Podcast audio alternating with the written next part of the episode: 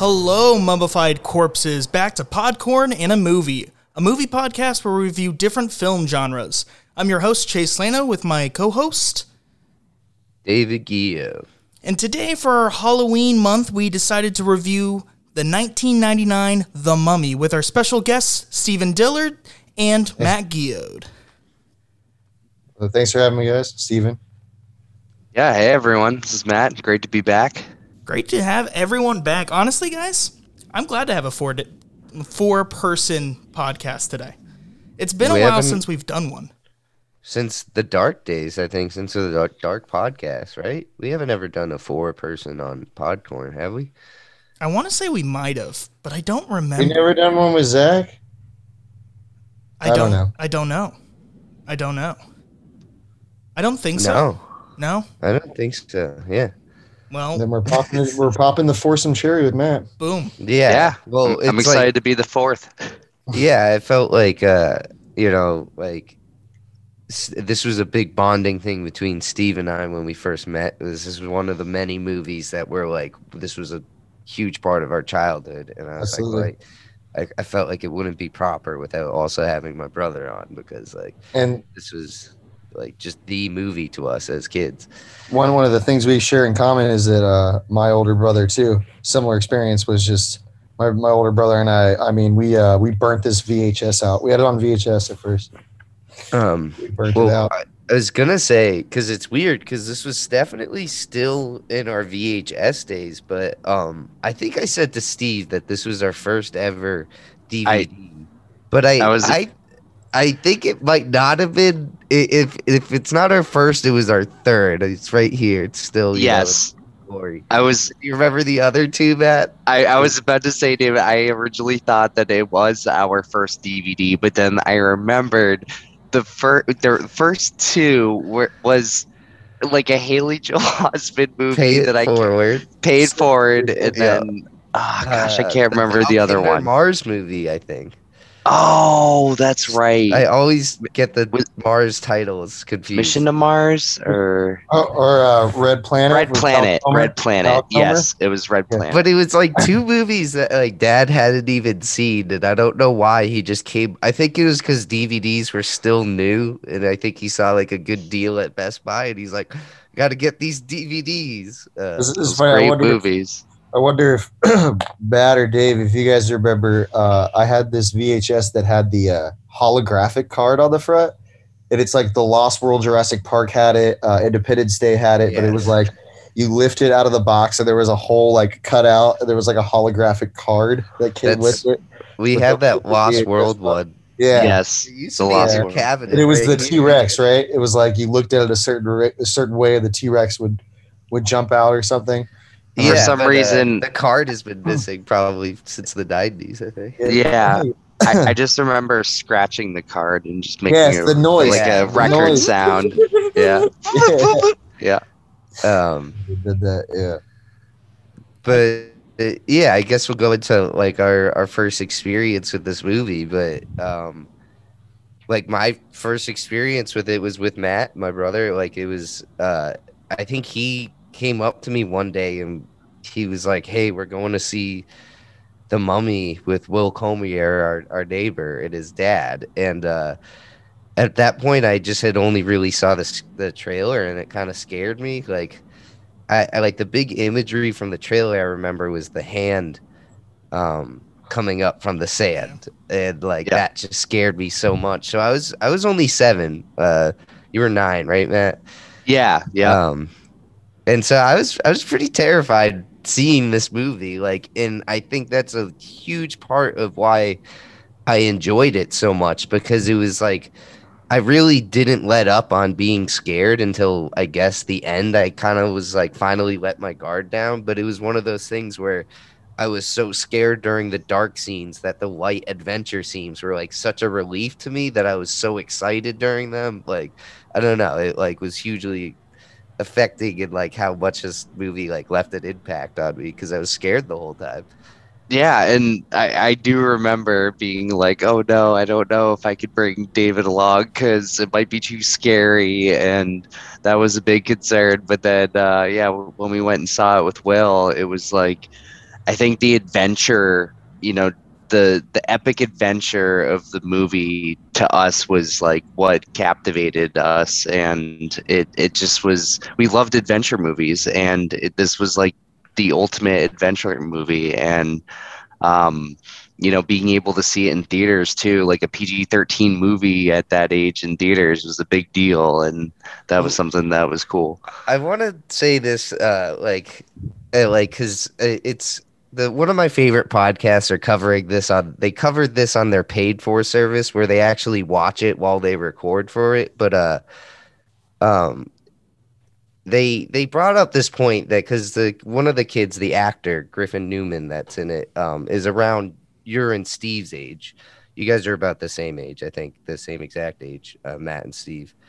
But um, Yeah. so like he has a very similar experience with the mummy, like is his time frame. But he brought up this point that like I didn't want to say it myself, like claim it as my own, because I thought it was such a good point he made. But he was like, for for him and what he felt like his generation, this was the first movie that was kind of ours. You know, like we grew up being shown Indiana Jones from our dad and Star Wars from our dad and all these classics from our dad.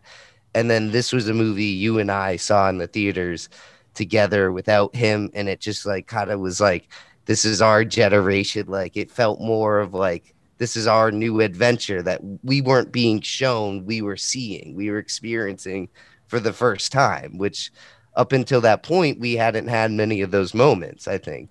So like I just thought that was like it, it was such a cool point that I was like, wow, that really I think that's why this movie was so defining for me and us. Like and and to be honest this this was or is a scary movie and it's not like it wasn't you know a big deal that when you went to see it it was like okay we're going to see a scary movie in theaters but the adventure stuck out so much more to us like the action the guns like you know just two, being two able to two our pistols yeah dual Yeah, wielding like, like, yeah. it literally imprinted uh, you know Yeah. dual wielding as being cool in our brains for the rest of our lives Yeah. That was really a big, big moment when he when he just has four guns on him at all times is always dual wielding. oh yeah Chase, what was Chase? What was your your uh, viewing experience? So, I'm not gonna lie. I feel like growing up for this movie. So first of all, I was too young when the movie came out. Again, I'm extremely young to you guys. So I was one when this movie came out. That's how old I am. Yep. Uh, but I knew growing up, a lot of people said The Mummy was a good, scary movie. And of course, I was too afraid. Like I've said this whole month, I didn't touch scary movies until high school. So, but it's really hard to think of my first time fully watching the movie. I feel like I've watched so many parts of this movie. I want to say the first time I fully sat down and watched it was with you guys. I want to say last year, a year or two ago. But I, I can tell you, I know the first 45 minutes I've seen multiple times. But then after that, it was like, it wasn't all new, but it was, oh yeah, I remember. Oh yeah, I remember. You know what I mean? So I want to say Yeah. last year or two was the first time I fully seen it all the way through. wow Steve, How'd you feel? Steve. Like, Oh, oh, be no, be okay. We'll go all right. into mine.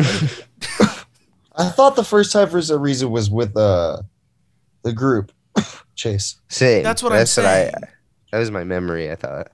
I, I definitely feel like I've seen the first 45 minutes multiple times because I just sitting it through today, I was like, I've seen the first 45 minutes, like the whole getting there, all like- that, multiple, multiple times. This movie does play on TV now, but it seemed like the perfect TV movie that didn't really play that much when when we were young. Or at least I don't recall. Or maybe if it was on TV, I'd be like, why would I watch this on TV when we own it? But I didn't you typically do that with things that even we owned. You know, I'd watch a whole movie with commercials before getting up and putting it in. yeah So, I've been um, there So, So, my experience Yes. with it, um, I was nine, 1999, right? I was nine, um, and there there used to be a uh, the mall that I used to go to that I eventually worked at was uh, there was a AMC theater which turned into a Cobb theater individually owned. But before that there was that theater and then on the same property but not attached to the mall was what was called AMC South. And that was like a separate movie theater, but it was like if these 16 theaters got booked at AMC, then you could go outside and the other eight had different showings and such. So my friend and I at the time went to go see it and it was one of those occasions where it's like it's in the middle of the summer. We got dropped off and we just went to the movie and then we called his mom when we got back out off the payphone. So we were two nine year olds at this movie theater, but it was awesome. We went to go see the mummy by ourselves. Um, and I was, it terrified me. I was scared of that movie for a long time when I was a kid.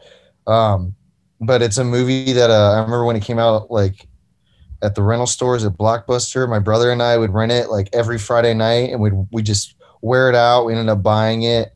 Had the graphic card with the sand on the front. I'm pretty Yeah. sure you had a birthday party, Matt, um, that we watched it at at the house. I feel like it was the same birthday you got a Dreamcast. Yes. I yes, that I is don't know true. why. It's just a I- very vivid memory. Yep, I I do feel like remember eating that. pizza while watching this. Yeah. I went to a birthday party for the Mummy Returns. I remember. I saw both of them at the same theater. Like the So did same, the actual same theater or the same like. Yeah, it was Building. Theater One and AMC South. Oh, yeah, both I don't know. I about remember it significantly because it was the biggest theater in AMC South both times. But I was that was uh they were big. It was like we- they don't. I feel like they don't make movies like The Mummy anymore. I was I gonna know. say that in It's, our uh, talk. I agree with you. Well, To piggyback off of is what it a year later? Um, X Men comes out, and then Spider Man. Yeah. The movies got bigger after after, that? movies so- got bigger Yeah, after the and mummy. this movie definitely influenced a lot of blockbusters of the times. Um, Yeah. And uh, but I agree. Like this. I Um, feel like in this movie, every it's one of those it's one of those rare movies where I feel like every line is quotable. yeah, Yeah. every line uttered in this movie is quotable. I know because Dave and I many a times Every damn day. half of this movie. You swear. Yeah, you swear every damn day. Every time I hear Every that day. line, I'm like, oh, apparently- next time someone says, "Do you swear to me?" I'm gonna remember to say every damn day, and I've never I had always- it my whole life. Uh-huh. Uh, apparently, he had a very good time. Apparently, he I use that one. Yeah, a lot. the I use that one a lot good when, time. when, someone's like, "Where did this person go?" Apparently, they had a very good time. It's there's a lot. There's a lot. There's a hundred Americans. I don't know. There's a hundred Um, of them in there, but it's uh, it- it's again like uh, to piggyback off of what Dave was saying earlier and Matt. Um, it feels like uh, your Indiana Jones meets meets like your classic monster movie. I don't know. It was great because like the- I I just recently watched the original Mummy. Um, Same today. Today I did. To, yeah. Okay. Vastly different movies. Yeah, Matt. Did we ever movies. watch that? I I was gonna say we didn't, but then I was like, maybe we did, because Uh why why do I that wasn't like a Boris Karloff like, it is. Yeah. Oh, it is. Okay, yeah. No, and I, think feel like did. you and I were like, this is nothing like the movie. Yeah, I don't know, think we liked is it. It's still like at Imhotep. And, yeah, uh, well, that was the thing is they have a lot of similar names, and that's kind of it. Kind of triggered something in my head of like when Matt and I were kids. Maybe we're like, oh, that's that's uh also not a bad movie. Like the original Mummy's uh um entertaining. If Yeah. you like if you like classic monster. Maybe I like classic monster. Rick in it. It doesn't But it doesn't have it doesn't have Brendan Brendan Fraser in it. it though. doesn't have No, any action for that matter, and he's barely. You never see him in mummy attire. Like uh, he's wearing Fraser? uh, I what know, is it? You a- never a see Brendan Fraser in, in Bobby No, attire. Boris Karloff. He's like wearing a uh, what do you call it? A fez? What's what's Benny wearing this whole movie? A fez. Yeah, yeah. They- Yeah, like It Fez, might yeah. be called the Fez. He's wearing one of those the entire movie, and, and he also um, uh, he goes by the name Ardeth Bay, which is interesting. Uh, which is uh, Odin Art Fair's F. character. Yeah. Which is I um I guess you never hear his name said in this movie the whole You time. don't. It's just in the end credits, and then That, that is actually one of the things I noted when I Uh, was watching it this time around. I was like, they really never say and his he's name. one of the best characters in the Yeah. movie. and that's like such Great. kind of an epic scene in the Mummy Returns when he goes Yes. Uh, and runs into Mr. Eko from Lost, and he's like, "Ah, Death Bay." Uh, I like the part. I like the Knock, knock. part when I like the part of Mummy Returns. Real quick side note: I do love the part where they get off the bus and Brendan Fraser's like, "You all right?" And he goes, "That was my first bus ride." Like after the bus was like attacked by all the mummies, and it Um, was my he's first. a great he's a That's great character. I just love the Medjai in general. They are Yeah. just Yeah. really cool people are. that like Yeah, have Rick- such diehard purpose. By the way, badass. How do you? What's the line? What's the the the famous line? Say it to me because I think you've been saying it wrong the entire time. What line? That he says at the end of the movie before you think he dies. Um, save the creature, ki- or s- kill the creature, save the girl. But is it save the girl, kill the creature? Kill the creature. It's and I noticed it and it, it was like it was Ah. like it bothered me because I was like I don't know if it was through osmosis, but I was like, have I been saying it wrong the whole time, or did Dave influence me to say it wrong one of those the things entire too time? that And I never. do you think it sounds less smooth just because of the way we've been saying it It's just- forever, it's- or it's, uh, it's the what? Why are you here, Jack? From Lost, Yeah, where it's like it's not yeah. what you, it's not the line. what I is he was. actually saying, Lost? Uh, I don't remember we now. here? Why are you here, Jack? Uh, No, that's what I want it to be. So But it's, kill the Anyway. creature, save the girl. but it's save the girl, kill the creature, and I was like, that doesn't sound right. Uh, Yeah. it really threw me off. But anyway, I Classic, digress. uh, I classic digress. movie lines. Matt, Yeah. Matt and I share so many of those in common. Um, there was Oh, one I'm from sure. The Departed we always said, and now I can't think of what it is. Oh gosh. Now now you have me thinking about Yeah. that one. Uh, oh, you know I think what it was it a is? Martin Sheen Martin Sheen yes, line. it's uh um. I, and now I still don't know what it is, but it's which one of you mugs got a light, and I think yeah. you always said Any any, you of you mugs. mugs got a light. I always said any of you mugs got a light. I think No, you were that's a- saying That's what I'm saying. I think you always said any of you any mugs oh got and it's light, which one of you mugs. Which one of you mugs got a light? Oh, well, there we go. Um, this movie though, Yeah. Um. Do you want to do? What do we do? Facts or actor background? We do, Oh, we do actor background first, then we go into facts. Um, so I don't want to go like too deep into everyone because there's there's like a lot of like mini guys in this movie, but I'll work like you know backwards with like the the small guys like Jonathan Hyde, who's uh Dr. Alan Chamberlain. We just know him as the dad in Jumanji. Yep. Dad And, and uh, Jumanji. He's Yes, also in Titanic. He- He's Yep. he's, you know one you know a lot of people don't realize in Titanic he plays the dad and he plays the hunter. Yes, and not in Titanic. That'd be crazy if he's the dad and the hunter in Titanic. But um, yes, he also and, uh, plays the Titanic in yeah. Um, yeah, I didn't realize that till I was much older, which is like deep, you know. Yes, guess yeah, but he plays he plays two roles in Jumanji, and I always found that interesting because I think I had that same effect when I was a kid. I didn't realize it. Watched it again later on, and I was like, "That's the, that's his dad," and I was like, "Oh, it all makes sense." Um, there's uh, the the other doctor, uh, the guy that ends up being a Medjai, Doctor Terence Bey. He was uh, he was in the the Tim Burton Planet of the Apes, but also Mr. Deeds is kind of the Yeah, Mr. Deeds was- Yeah. Great, Great call out for him. Um another another uh, ca- uh um titanic person is bernard fox who's Wil- winston but i can't picture him in titanic He's In, not the captain, is he? No, that's He's that's King Colonel Theoden. archibald gracie is the captain Was it? Theoden?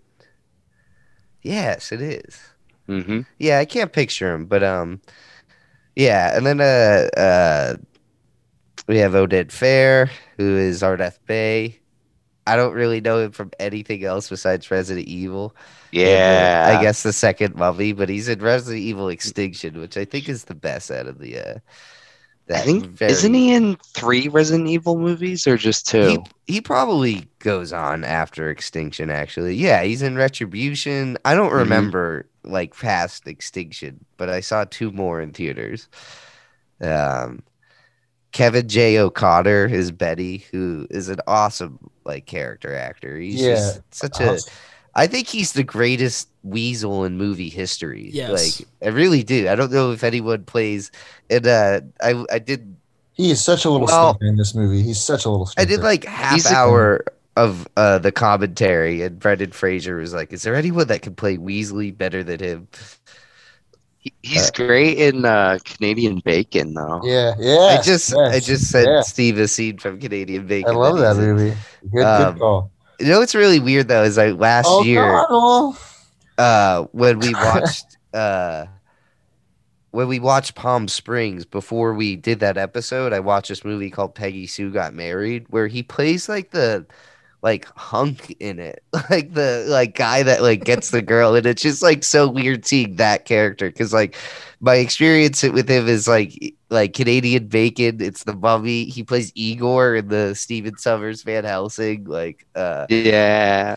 he plays like a really weird guy in that Stephen King show, the Hulu show eleven twenty two sixty three. Um, Sommers likes him. He's used him in almost all of his movies. He's in GI Joe as well, um, which was another Sommers movie. He was in uh, uh, There Will Be Blood, which is one of the greatest like small roles ever. But he's the guy that like claims he's Daniel's brother. I don't know, spoilers. Then Daniel kills him, and it's one of the greatest scenes ever. Yeah, go on. Tell the spoiler. um, John Hannah is another great guy. I don't know him from much besides Spartacus, which he's amazing in Spartacus. He's the only one uh, other than Fraser who's in all three mummies. Um, yeah, Yeah. Unfortunately, yeah. um, But he's which a great by, character. which by the way, I'm gonna get it out of the way now. Uh, I knew it from the other podcast and listening to the commentary. He goes, "Hello, I'm Brendan Frazier." It's not Frazier, it's Frazier. it's also Brendan, not Yeah, Brandon. Brendan Frazier. A lot of people Frazier. say. A lot of people say Brandon Brendan. Frazier. Brandon Frazier. Yes, Brendan. Brendan Fraser. Frazier. And I think Wise, Rachel Wise is Vice also. Rachel Vice. So Vice. Yeah. That yeah, makes. Vice. Uh, Um, Spice. Yeah. But um, J- John, can we can we um? can we have do a- you a do you whole- know John Hannah from some from some, some stuff? Me? Yeah. No, just from the Mummy. That's when I was introduced to him. I know he's in all three Mummy. Um, I know he's been in other stuff. I've looked at his IMDb before, but not yeah. anything that strikes me. He's Oh. Scottish, I guess. What I was going to say though is uh, just a, a moment of appreciation for the character of Jonathan. Great character. Love it. Mm. Love love Jonathan. Love. love it. Um He was yeah. awesome. He's really a great great. comic relief character. He's, he's a um a manifest. Oh, now I see. Now I see. yeah. It's a it's a Like a stork. bird stork. It's a stork. Um, God, I love this movie so much. Yeah, it's great. This is probably the my favorite movie we've ever covered. Uh, Yeah, I figured. it's just- I, I tough for me to- figured. Yeah. I feel like it's tough for me to even talk about it, to be honest. Like I don't even know where to start. But uh, all right, so we have Arnold Vosloo, who's uh, okay, now don't- do you know? Do I can uh, Darkman? Okay. Uh, my big one is Darkman Blood 2. Diamond. That was the one I pulled out of my butt when you when we were playing the movie game, and then you gave me Arnold Vosloo, and I was like, "Fuck." Yeah. Yeah. G.I. Uh, Joe. Yeah, I guess he's in GI Joe too. it Uh, just keeps it going with Stephen Sommers. But uh, yeah, it's funny though because Arnold Vosloo, like if you've looked at his body of work, like what he's acted in, he's a talented actor. I don't know why he didn't get more roles. Yeah. I don't know where like he gives What off um major uh oh my god billy zane vibes Billy Zane, yeah, which i was gonna say that about um the, the Around the same last time. time of around I- the I- same time too. i meant to say that last episode as well um jerry is that was that the vampire's name Yes, his he name was gave Jerry. off super billy zane Oh vibes to yeah, me that was as Billy, that was. Billy Zane as a vampire. I can't believe yeah uh, I, you couldn't tell me it wasn't billy zane Um, but yeah, uh, he's also in, like an episode who's of the guy that- Who's the guy? Because Billy Zane is in Titanic, but who's the guy that's in the Phantom? That's Is that Billy Billy Zane. Who's Yeah, the guy that's in The Rocketeer? that's not neither Billy Zane nor Arnold Yes. Vosloo. Who's that guy? Because I he don't know. like. Is he Uh, another eyebrows? Because that's where it comes from. Yeah. It's the eyebrows. the eyebrows Like, I- eyes. Yeah. Billy Campbell. Billy Campbell. Um, yeah. the Phantom. I, I only think about that movie when you randomly mention it. But then we have Rachel Wise and Brendan Yeah. Fraser. Rachel Weisz and Look Brendan. it. It's the same. It's the same guy. It's Billy Zane. It's it's it's it's it's, it does look like it. it's the same guy over in Arnold Vosloo. They're all the same. But uh, um, well, I don't know. I don't. I'm not gonna go down either of their f- filmographies because they're huge. But do you guys have some favorites from from Vice and Fraser? V- Vice, Vice, Uh, yeah, Lobster. Rachel, Rachel Yeah, Weisz, I, I would say uh, enemy enemy at the gates is definitely one of my top ones for her. I haven't watched that movie in a really long time. I'd like to revisit it. one. I mean, we got Yeah, George in the. Jungle for Frasier. Yeah, are we talking? Did you? Yeah, we talking Fraser, Fraser right now? Well, you Because said there's like both. there's Either like- Yeah, I guess we can pick a lane. there's Let's- like- it was yeah, I was go down a, a, for like a- Frazier, like even though a lot of his '90s work was bad, like I saw everything. I saw Bedazzled, Monkey Bone. I saw uh, George of the Jungle, Dudley Do Right, The Mummy. Like I saw everything. really a huge, like, not great but hit '90s guy. You know, like the movies aren't really gone down in history all that impressive, but they are all like hits. I feel like I don't know. Like, I'm trying to think of what he was doing before the Mummy. I guess there's really. Like what made him like famous? I guess Well, I know that the director hired him because of George of the Jungle. George of the George Jungle. Jungle was what Mhm. got it. But I don't I'm know. Looking at Rachel Weisz, I'm like, why do any of these movies look like Brendan Fraser movies? um, okay, yeah, this makes more sense. Like School Ties, he got like the lead in that movie. That uh, uh I don't know if um, it was Armchair Expert, right? The Matt Damon one where he talks about how him and Ben Affleck went out for the lead in School Ties. Um, and Brendan Fraser beats out those two guys. You know, like He was and huge. uh, they end up being you know relatively back. I think Matt Damon's like more significant than Ben Affleck in that movie. Um, he's in Encino Man, yeah, I, lo- I which love is like it. huge. I feel like I don't know if people love it now, but I haven't. I've never fully seen It that has a cult following. I I've um, actually never. Is, is that the Pauly Shore? Yeah, yeah, Yeah, It's I've never Sean seen that Astin, movie too, I- right? Yeah, I've never seen that all the way through. I've Oh. only seen it on TV and like I've watched parts of it. I feel like he plays like a dummy a lot, right? Like, is Airheads? that's- is he a dummy in Airheads? I've never seen that either. Yes, yeah. Oh yeah, yeah, it's a good movie. That's a good one. Um, Another one I didn't even think of. Yep. Yeah, Steve Buscemi and uh, Adam, Adam Sandler. Sandler. and him are in a band. That's a that's Is a little what- bit of a hidden gem right there, by the What way. Yeah, a what a really cross, uh, like a like a triangle of different people on different paths. You know, Yeah, like yeah. I I I, th- I find that fascinating. That cast. Wasn't Weird Uh, Al also in that movie? There's there's definitely a couple big names musicians. in that. Cameos. Yeah. I don't know why I just thought Weird Al. Michael McKean's in it. David Arquette's in it. What about uh Brendan Farley. Fraser's Oscar big Oscar movie Crash? Yeah, he's Yeah. that's kind of a. So like he really destroys his body making the Mummy and the Mummy Returns, like and Mhm. uh and his career kind of like takes a little bit of a a standstill. Like he does his his Scrubs cameo um in between those, which is like you, I think regarded as some of the best Scrubs episodes Mhm. ever of all times. Um, Yep. Like I know the ones that have made me cry have- have been those two two of his episodes. Um, Yep. uh, he's of course in Revenge of the Mummy, the ride, great ride. Yeah. Yeah. Yep. Directed directed by Stephen Sommers. Yeah. Um, I, I, if I had my cup of coffee? I forgot about that. That's at the end of the ride, right? Yeah. Um, If I had my cup of coffee. But I think he like kind of hits like hard times and is like, all right, I need to do action again because it looks like like he does Journey to the Center of the Earth and The Mummy all all right next to each other, like in the same two in the same year. It looks like.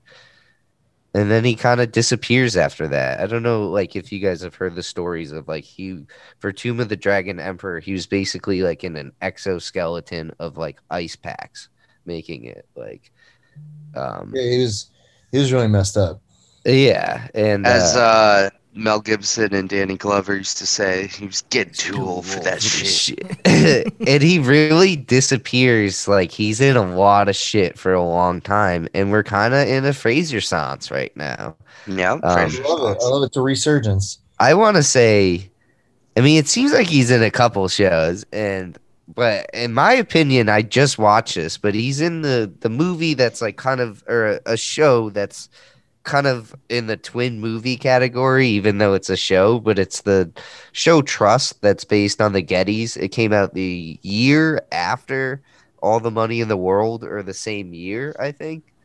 Um, and he plays Fletcher Chase, who is Mark Wahlberg's character from that movie, and he's awesome in it. He's doing a weird, wild cowboy character, and he's going for it, and he's really, really good.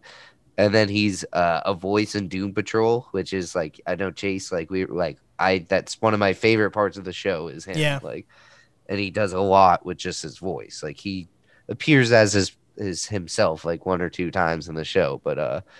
Have you, It's any of you seen uh, No Sudden Move yet? Yes, love him in it. Love him in that. That's the kind of thing Yeah. I'm like. If I could project the next ten years of Fraser, it's like weird character. He's a. He, I think He's he should like a just be a full on character, actor, now. I agree with that. yeah, he's put on a little bit of weight. Um, He's such a. but uh, good. I'm wondering if the weight thing has to do with this Darren Aronofsky movie that's coming out. I- There's a, reclu- a reclusive English teacher suffering from severe obesity who attempts to reconnect with his estranged teenage daughter for one last chance at redemption, and he's what appears to be the star of that, um, which is great. Uh, I love Aronofsky like a lot. on. So, So uh, um, Requ- Requiem. Pi, yeah, has he not done a movie since Mother? Other. I don't think so. You got to watch the wrestler, dude. Uh, yeah, I do need it. That that Pi and um, I think that's it. But speaking of Aronofsky, uh, Rachel Weisz is in. That's one of my favorites. Is The Fountain. That's a wicked good movie. Have you guys seen that? No. All right. Good, good Aronofsky. Uh, Hugh Jackman as well. Um, but also I just wanted to say Fraser's going to be in Killers of the Flower Moon. My beloved Scorsese. Yes, he is. He's getting uh, he- he's getting a lot of work, which is good. He deserves it. He does. He's also a good person. Just everything you hear about him Yeah. from uh, ev- from people that I've worked with him and Yeah, in his he's private and personal life. Like, he's his record is unblemished. He's just a genuine guy. So I don't know. Hope he uh continues. I was in The Mummy. Deserves it. Um, and then, yeah, Rachel Weisz.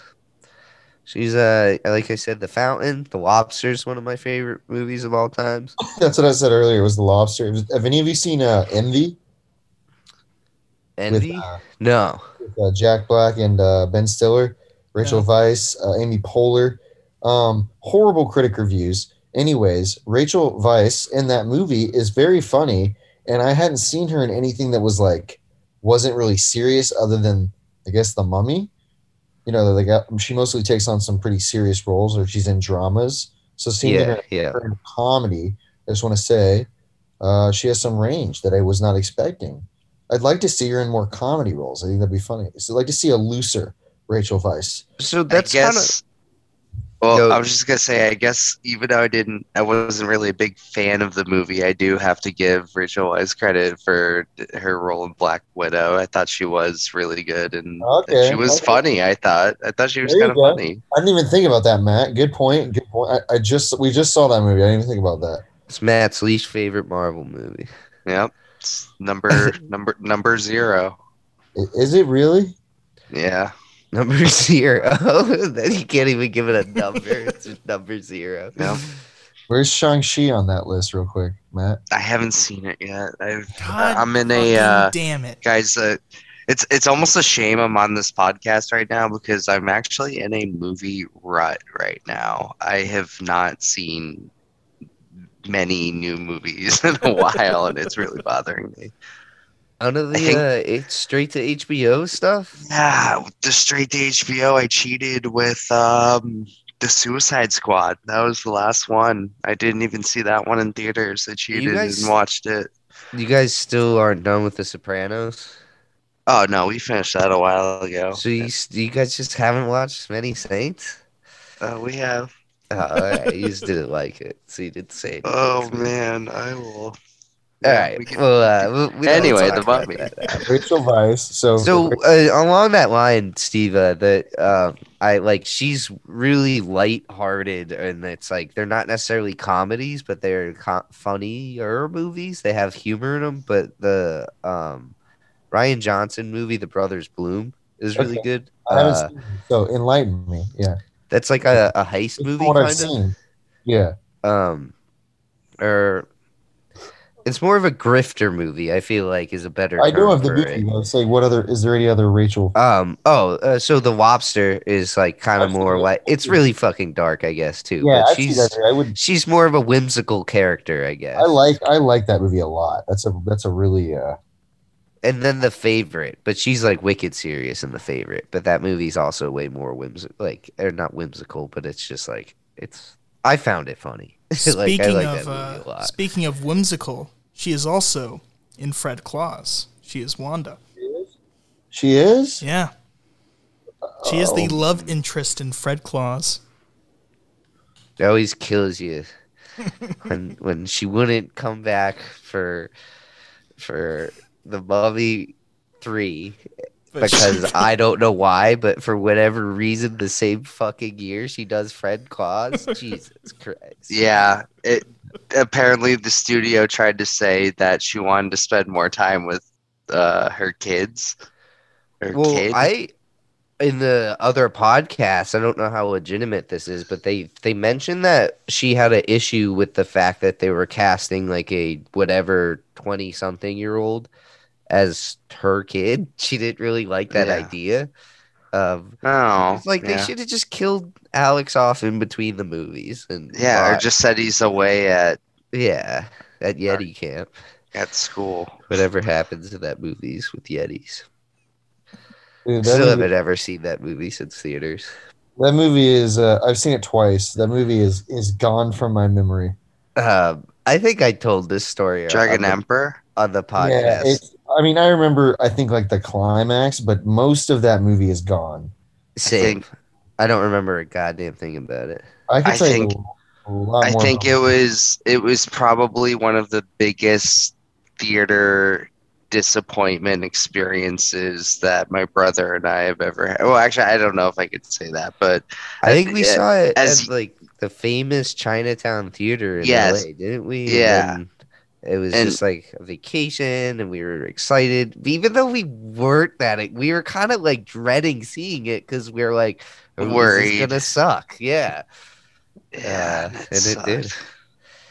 But you know what, uh, Matt? In all honesty, I'm thinking like you know, I the Mummy Returns does not have a good reputation, and even like the last time I saw it, it dropped major points for me, and I'm kind of Oh, and I'm kind of watching this movie thinking like. Imagine if there was a proper sequel to this movie, and I don't know if the Mummy Exactly. Returns was. exactly. You know, no, like I, I, I agree that the Mummy Returns was a like. It, for when we were young, it was perfect. It Yeah. was just like the right amount of action I- and adventure. I put it in the prequel the story. in Yeah, the prequel category, Star Wars. Yeah, like the prequel Star Wars. We were excited we were about young it because it we were was young new. and dumb and, and Uh, impressionable. Quality wise, it's just so much on a different level. The and- story is the whack. scorpion. The scorpion. king the The, that's the Yeah. other thing is the effects. How do you guys feel? Do you think these effects hold Oh, up? Like, Yes. These I- for yes. the Mummy one. Yes. I was Yes. had no quarrels. I had no Yeah. quarrels. I was It about to so say good. I made a note when I was watching it this most recent time for like I mean probably this is like 98 maybe who knows 97 like when they started like really making this but uh the CGI is incredible. Like it is for for that you know late 90s like it is really good. And I I feel like they really were probably among the you know frontiersmen of using this like interactive CGI environment with just like- action and yeah like I don't know just the scene of like Brendan Fraser with the sword fight Yes, or like like with the sword fighting the mummies or even just the mummy itself like you know them interacting with the mummy. It was really impressive the CGI Oh, you guys have to click on that. But I sent you just in the chat. I'm sure you could just look it up in a second. But it's just like keep that in mind and then can you click on the link that I sent? It's taking us out. Yeah. to I, I can't, but if it's a part of my fact that I'm going to say, I'm just I just typed Yeah. in the Scorpion King the Mummy and I'm just like look that video game looking shit up. Like it's Oh. So Bad. bad. yeah And it's like how did like and it's And they- really because I think they were a little bit sparse in this movie. Uh And- and they used it wisely. They used it in proper lighting. Uh they Yes. didn't they did so much like hinting at or like there was um three deaths I believe in this when uh Anck-su-namun gets killed right at the beginning. They show it through the shadows on the wall. Yes. And then when the cowboy gets like eaten alive, like sucked dry, like uh they show that as a shadow on the wall, and then at the end when Anck-su-namun gets killed again, they show it as a shadow. But it's just like very effective filmmaking, while without showing anything, you know, like like the effects that that requires versus actually showing it is so much different. And uh, I don't know, it's just a real shame what they did with the second one. Yeah, I agree. It's the it's the old uh it's the old treatment of um less is more. yeah, Uh, like the Jaws treatment I often talk about, you know. Like don't show all the deaths, show the shadows. Like and they established that early. They established that the first the first kill is him getting killed through the curtain, is the Pharaoh getting killed through the curtain. Well, yes, that's I- what I it is. wanna- Not a Nux and a Moon getting Yeah. killed. There's, or not- yeah, no, it's No, her no, stabbing her herself. getting- yeah. Yes, that's what you see in the Yeah. shadow. Correct. Yeah, you Yes. see him getting stabbed through the curtain. So you don't see Um, the Pharaoh. So, one of the things that I also think about this movie is I mean, again, I think it is a much better quality movie than its sequel, but Stephen Sommers, I think, was probably still trying to make a name for himself and like wanted to establish himself as a good director. And apparently, right after this movie premiered, he got a call from the studio saying, We need to make a sequel yeah. and it's like he probably was like, "Oh, all right," and he rushed into making this, you know, huge budget, blown up, you know, blockbuster sequel that just didn't have the quality that he originally intended. They really go all out too with the sequel. Like things that like uh, you and I found epic as kids. It's like this doesn't even make fucking sense as to why what's going on right now. But like the Anubis army fighting the Medjai at the end, like that's just like an excuse to have like a Lord of the Rings esque battle at the end for no reason at all. Exactly. Kind of like Maze was like something out of out of the Lost World. It reminded me of Jurassic Park Lost World when they're picking off the guys in the cornfield. yeah, the long the grass. pygmies are running through the woods. Yeah, The mummy returns and they get. Remember the one guy keeps keeps dodging death. Which has some great Yeah. humor in it because yeah, Yeah. he ducks so many times and then Jonathan ends up ducking on him, so Yeah. he dies, which is like fitting for Jonathan's snake is thrown character. And he, he, like, That's a good out of the bit. Yeah, I, I don't know. I liked that. That was always funny because that same guy almost dies like four times, and then finally he uh he, he bites he, he bites it. Um, I don't know. I'm sorry, Chase. You want to No. get into some facts? yeah. or- I actually no. I was glad that you were talking because I was looking up because one of my facts is talking about the special effects. So, uh, first of all, this movie's budget was eighty million dollars. So Wait, whoa, whoa, whoa, what? whoa, what? Are you are you sure? Yeah, Is that- it was is that 80, right? 80 million. God. So 80 million, but they spent 15 million on the special effects with uh, industrial. After the movie, after the eighty million. no, including the 80 million. Oh, So 15 million out of the 80 million is special effects. And then I was looking up The Mummy Returns, which that ended up being the issue is they got more money, but they did less money in the special effects.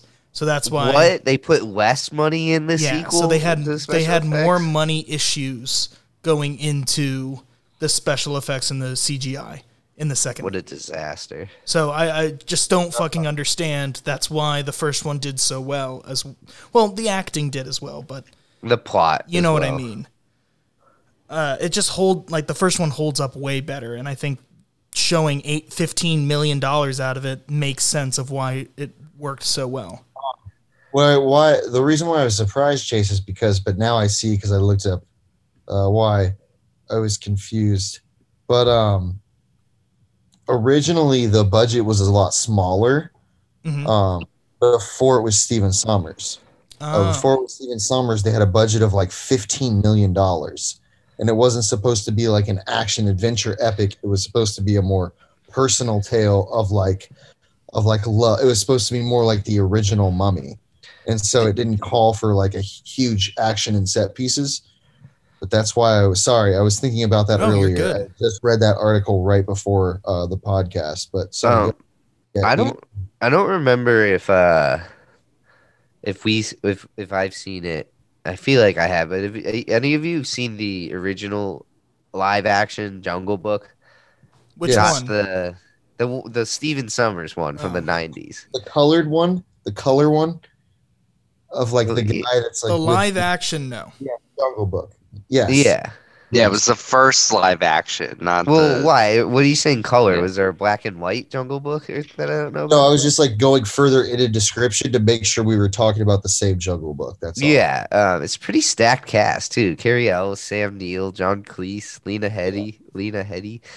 Um, but that was Stephen Sommers, and I don't know how well that movie did, or if that's like considered a good movie. I know I'm pretty sure it's like known for it being like they're just like had a little boy next to like a tiger, you know, and they're just Yeah. like, this is okay.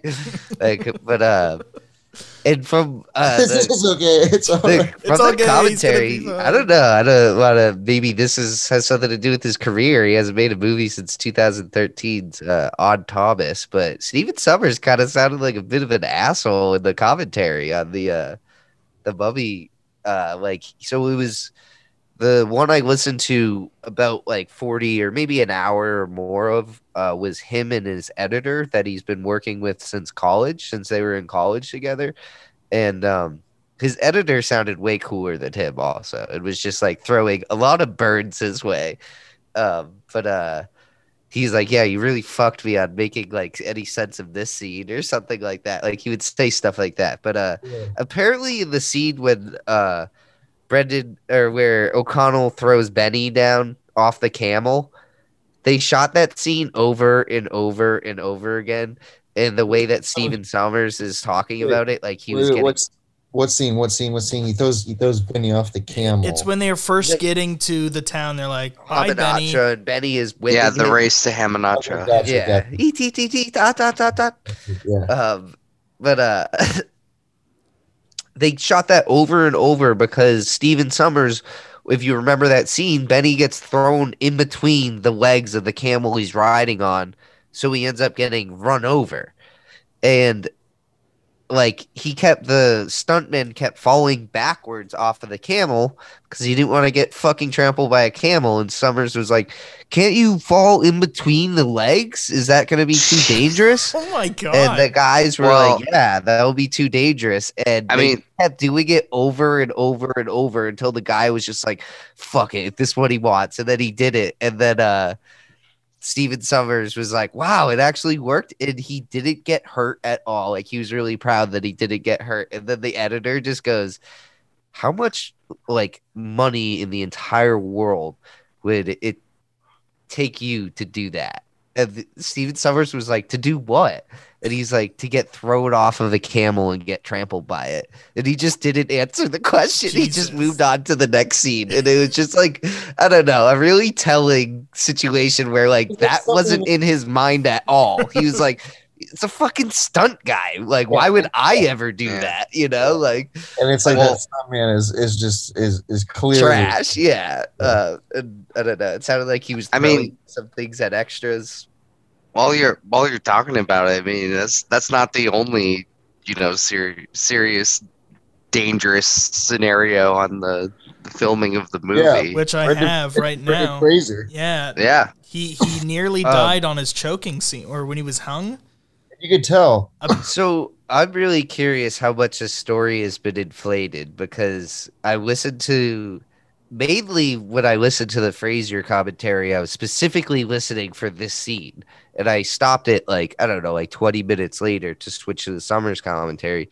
But uh Fraser's like, so everyone has a different story about this. The producers have a different story. Sommers has a different story. Weisz has a different story. But here's the definitive story. And it's just like not that cool at all. But he's like, you think after hearing that story, when you see him drop, you're like, oh shit, that looks kind of real. But that's a stunt man, like when they show it in the wide shot. Right. But there's two close up shots of Fraser where he's apparently he's on the balls of his toes Yeah. and he's like barely hanging on and getting strangled and he's like you could see it r- right there In it- there's life his- leaving my eyes like Yeah. and you can definitely eyes are rolling in the back of his head. Like, yeah and it's kind of scary but i guess he just passed out uh 18 seconds. He was unconscious for, or I, I guess that's what they said. 18 seconds he was unconscious for. Yeah, and I guess Rachel Yeah. Weisz has said he needed to be resuscitated, which he didn't mention. And then No. Stephen Well- Sommers is basically just like, yeah, Yeah. Fraser wanted it really tight, and uh, he almost passed out. like, I'm Um, like this guy sucks. Like, I don't know. Which Just I'm didn't sound like a cool dude, to be honest. They, it sounded like from the article because I read this long article on like facts about the mummy you might not know right before the podcast. Uh, um, but there was a lot of It said neglig- right before the podcast in the title. Yeah, it was like it was like uh, it was uh, ten facts you should know before um, being the third chair on Podcorn in a movie.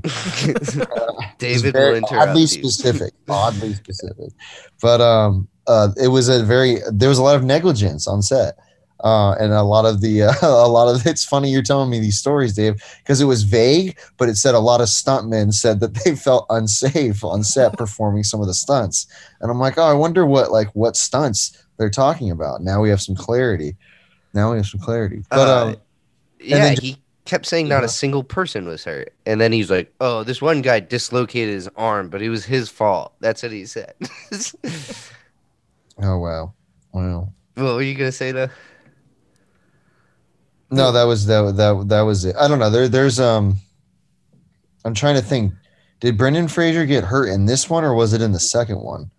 Did he gets hurt? He hurts his back in one of the movies. I, I think The he second one. his back hurt like from this, and he did he didn't really realize what he was doing to his body while He got in- He did get injured in the second one too. Thank And you. then Yeah. yes, and then the second one he just goes all out, and that kind of destroys him. Yeah. I think it was similar to uh they compared it to Tobey Maguire hurting his back in um Spider-Man 2. When he was almost replaced by Jake Gyllenhaal, wasn't that a thing? Uh, yeah, I remember Elijah Wood was uh was in talks before Tobey Maguire. Crazy now. Anyways, Well, we- speaking speaking Oh, of in talks, Chase, speaking of in talks, apparently Leonardo DiCaprio was rumored to be, or he was offered the role of Rick uh, O'Connor or Connell. God damn it, what, movie, what movie did he take? Chase, this one you know, Dave. This one you know. The Beach. Hmm. He said he, He loved the The script, Beach, however, he was already agreed to star in The Beach. It also said that DiCaprio asked if The Beach could be delayed so he could film The Mummy. The producers refused, however, the film The Beach was delayed anyways. Um, there's another movie that uh, was supposed to be DiCaprio, and the beach got in the way, and I can't think of what it was. Um, but uh, I what do you guys think of that? Because he's one of he's my favorite actor of all times, kind of. But I don't Yeah. want I don't want that in my mind. I'm trying to picture it, and I don't think he has the machismo that Yeah. um in 1999 at least I don't that think he's got I- the like, Brendan Fraser does. like look at look at Fraser's body in George of the Jungle. And that's Yeah, pretty much yeah. how he is like Brendan Fraser's the man man in '99. Leo Yeah. was Yeah. still like the he's boy. Timothy Yeah. Chalamet body. the burning Yeah. yeah, And, Fraser like, was was was stacked. And uh, yes, like he looked like an action hero. the Um, coolest. Leo like- was was still a boy. Was still Listen, Leo isn't going up against that mummy and drawing him. Okay. yes. exactly. Yeah. Exactly. He's not. I, I, I'm gonna laugh when Leo does the. oh, so good. Like so like uh, few Uh-uh. people I think could pull that off quite like he does without it being like stupid, you know? Yeah. Like and he just pulls it off. Like uh Movies. he's just the coolest guy in the entire world. yeah, like even yeah, even his mummies. At the end of the movie, it's like he just turns Yeah. into mummies. Like he just like he he has that I don't know, just like I'm not afraid of this this He shit. had a- like, he's Uh, got it, but he's Jack also Burton, is that is that his name, Steve? Uh, What? is it Jack Burton in um Big Trouble Little China? Yeah, uh, yeah. He's got a. Um, That's kind of his vibe. I, I I was gonna say he's like comparable uh, to because he's clumsy. He's kind of like a like. Because he's a little clumsy. Rick's a little. Rick. O'Connell's a Yeah, little, for He's a little sure. clumsy. So Yeah. he's kind of reminds me of like a Star Lord or maybe even an Indi- Indiana Jones, obviously. But uh, you know, he's quick witted. he's a little clumsy, but um, he plays it so well. I guess he reminds me a lot of Chris Pratt's portrayal of uh of Star Lord. Kind of gives me the same vibe. Which do you know who he based that off of, basically? And James Gunn kind of based that off of. the Bubby? Oh, Jack Rick O'Connell. Jack. Oh, Jack. Jack Oh, okay. From from Big Trouble Little China. Like that's uh, so funny. that's That's, that's, so like funny. the vibe that I feel like um Yeah, Kurt Russell gives off. Like in in and O'Connell really uh Brendan Fraser really captures that. he does. Uh, he does. and I yeah. They just this is the ultimate movie that like really really makes you think about how old you really are because you're saying lines like they don't make them like they used to anymore but this is the ultimate they don't make them like they used to you This, know it- like- this movie is. They don't make them like they used to. Like. the You want to know, like, this is kind of random as like it, this is gonna double as like one of my favorite scenes, but also as just a commentary on how I really do think parts of this movie transcend time, and it's the the riverboat scene, like you know the which by the way, the riverboat Okay. scene is probably one of my favorite scenes of the entire movie. But Love like the whole Dun, dun, the whole. Jonathan saying, "Oh, Americans," when he sees Yeah. all the Americans just like smiling and shooting, like they're all like in a shootout and excited, and I'm just like, "Ah, yeah, America loves their guns," Yeah. and like you know, just being, you know, back down, and it's just, it, I don't know, I just feel like that was like a.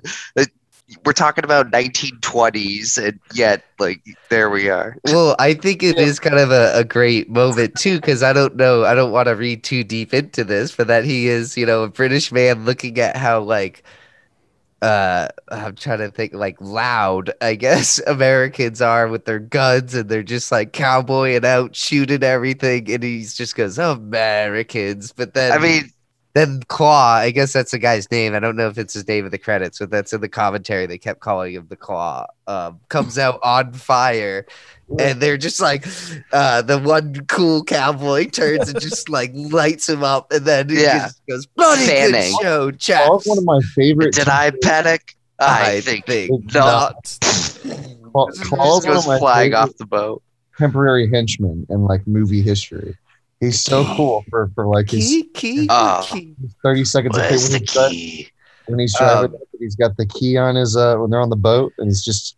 So I guess they the- filmed the scene before the boat scene where they introduce um the claw with the curator from the museum and they reveal that he's part of the Medjai, which I'm really glad they didn't do because uh I like that reveal later on. So, uh, Um, and then they were also Weird. gonna I'll help. introduce Benny with the Americans, and I kind of love Benny's introduction. It's just like you just hear like his like I feel like he's such a weasel he can't move without making weaselly noises. You know, he's just like "Eh, eh." like I don't know. It's great. Oh, Connell, it's good to see you, old friend. So It's almost like You you came back from the desert with a new friend, didn't you? Benny? It's better to be the the right head devil than in his path. the crew, by the way, couldn't shoot in Egypt because of unstable politic conditions. So technically, none of that movie is filmed in Egypt whatsoever. Face, do you have uh, do you have the information on the contracts the actors had to sign? Did you guys No, I do that? not. I, I, dude, there was so much facts I couldn't figure out which one to do. There was a uh, there was a there was what was one of the areas? Sorry, say that. Did you have the list of areas they filmed in? I thought you said. I Maybe you- did have them, but I don't have them now. Um, One of the areas they uh they they filmed in, the actors had to sign a kidnap clause. yeah, they, they took out kidnap insurance. Yes, that's uh, what Stephen Sommers took out kidnap insurance on them because even though that they weren't filming in Egypt, was which was deemed to be an unsafe region at the time. Uh, I think the area that they were in, I think, was Morocco at the time, Morocco. and there was some there was some instability going on there that they were concerned with, and they had to they had to hire or they had to sign or take out kidnap insurance and hire bodyguards or like It's just a wild thing to be like. I'm just going to make a movie. Yeah. just seems like a white dragon scenario. We are white dragon I Yeah, guess uh Flaming dragon. or flaming dragon. Damn it! yeah. uh, uh, try to, I'm just trying to think of more Oh, funny God, lines from that It's from that li- It's from that guy on uh, the side phone with all call. the horses. Hey Benny, looks like you're on the wrong side of the river. Uh, So, a uh-huh. cloak that was lent by a British costume rental company for, like, I guess one of the extras in the film. It actually, they discovered that it was actually made for Alec Guinness, who played Obi Wan Kenobi in Star Wars Episode 4. I was confused about that. I read that trivia. Was it for him from episode four, or I was like, is it from Lawrence of Arabia? Because he's in that. Do you like know what? maybe that I'm going to believe that it is from Episode 4 and make it cool. Yeah, Because if it isn't, um, then what's the fucking point? Yeah, the I when I when I read that as well, like they reference Star Wars, so I almost feel like it was, some- was for like a that? prop Yeah. from Star Wars. But it'd be interesting how I I, I didn't think like that. if you could see it in the background. I mean, I, I actually I don't know the legacy He's- of the studio that was that released Star Wars, but I didn't. Uh, it'd be interesting how Well, ILM, Universal got. um, ILM was a big part of all the effects. They did all the effects for this movie, so which is Lucas's company, isn't it? Nah, there you go. There we go. um, There was, but uh, what was I gonna say? Um, oh, I was just gonna make a funny, but now the momentum's gone. I was gonna say that Oh. if you look in the background, you can see a guy from who's wearing like the cloak and like the elephant trunk mask from episode one or from episode four in Star Wars. You know that Obi Wan wears. Yeah. Or he It's just fights off the Kenobi. That's where he's been this whole time. Yeah, it was like a, not only the cloak but the mask too. But Uh, um, yeah, the library disaster, it all had to take or it all had to be done in one take and it took an entire day if they had to reshoot it if there was a mistake.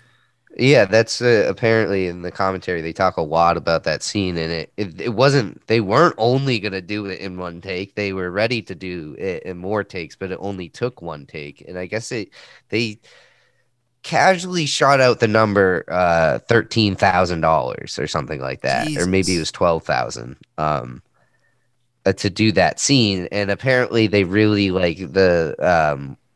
Someone just kept suggesting the Sommers maybe we just do a 180 instead of the full 360, and uh, he's just like, no, I don't want that. I don't want that.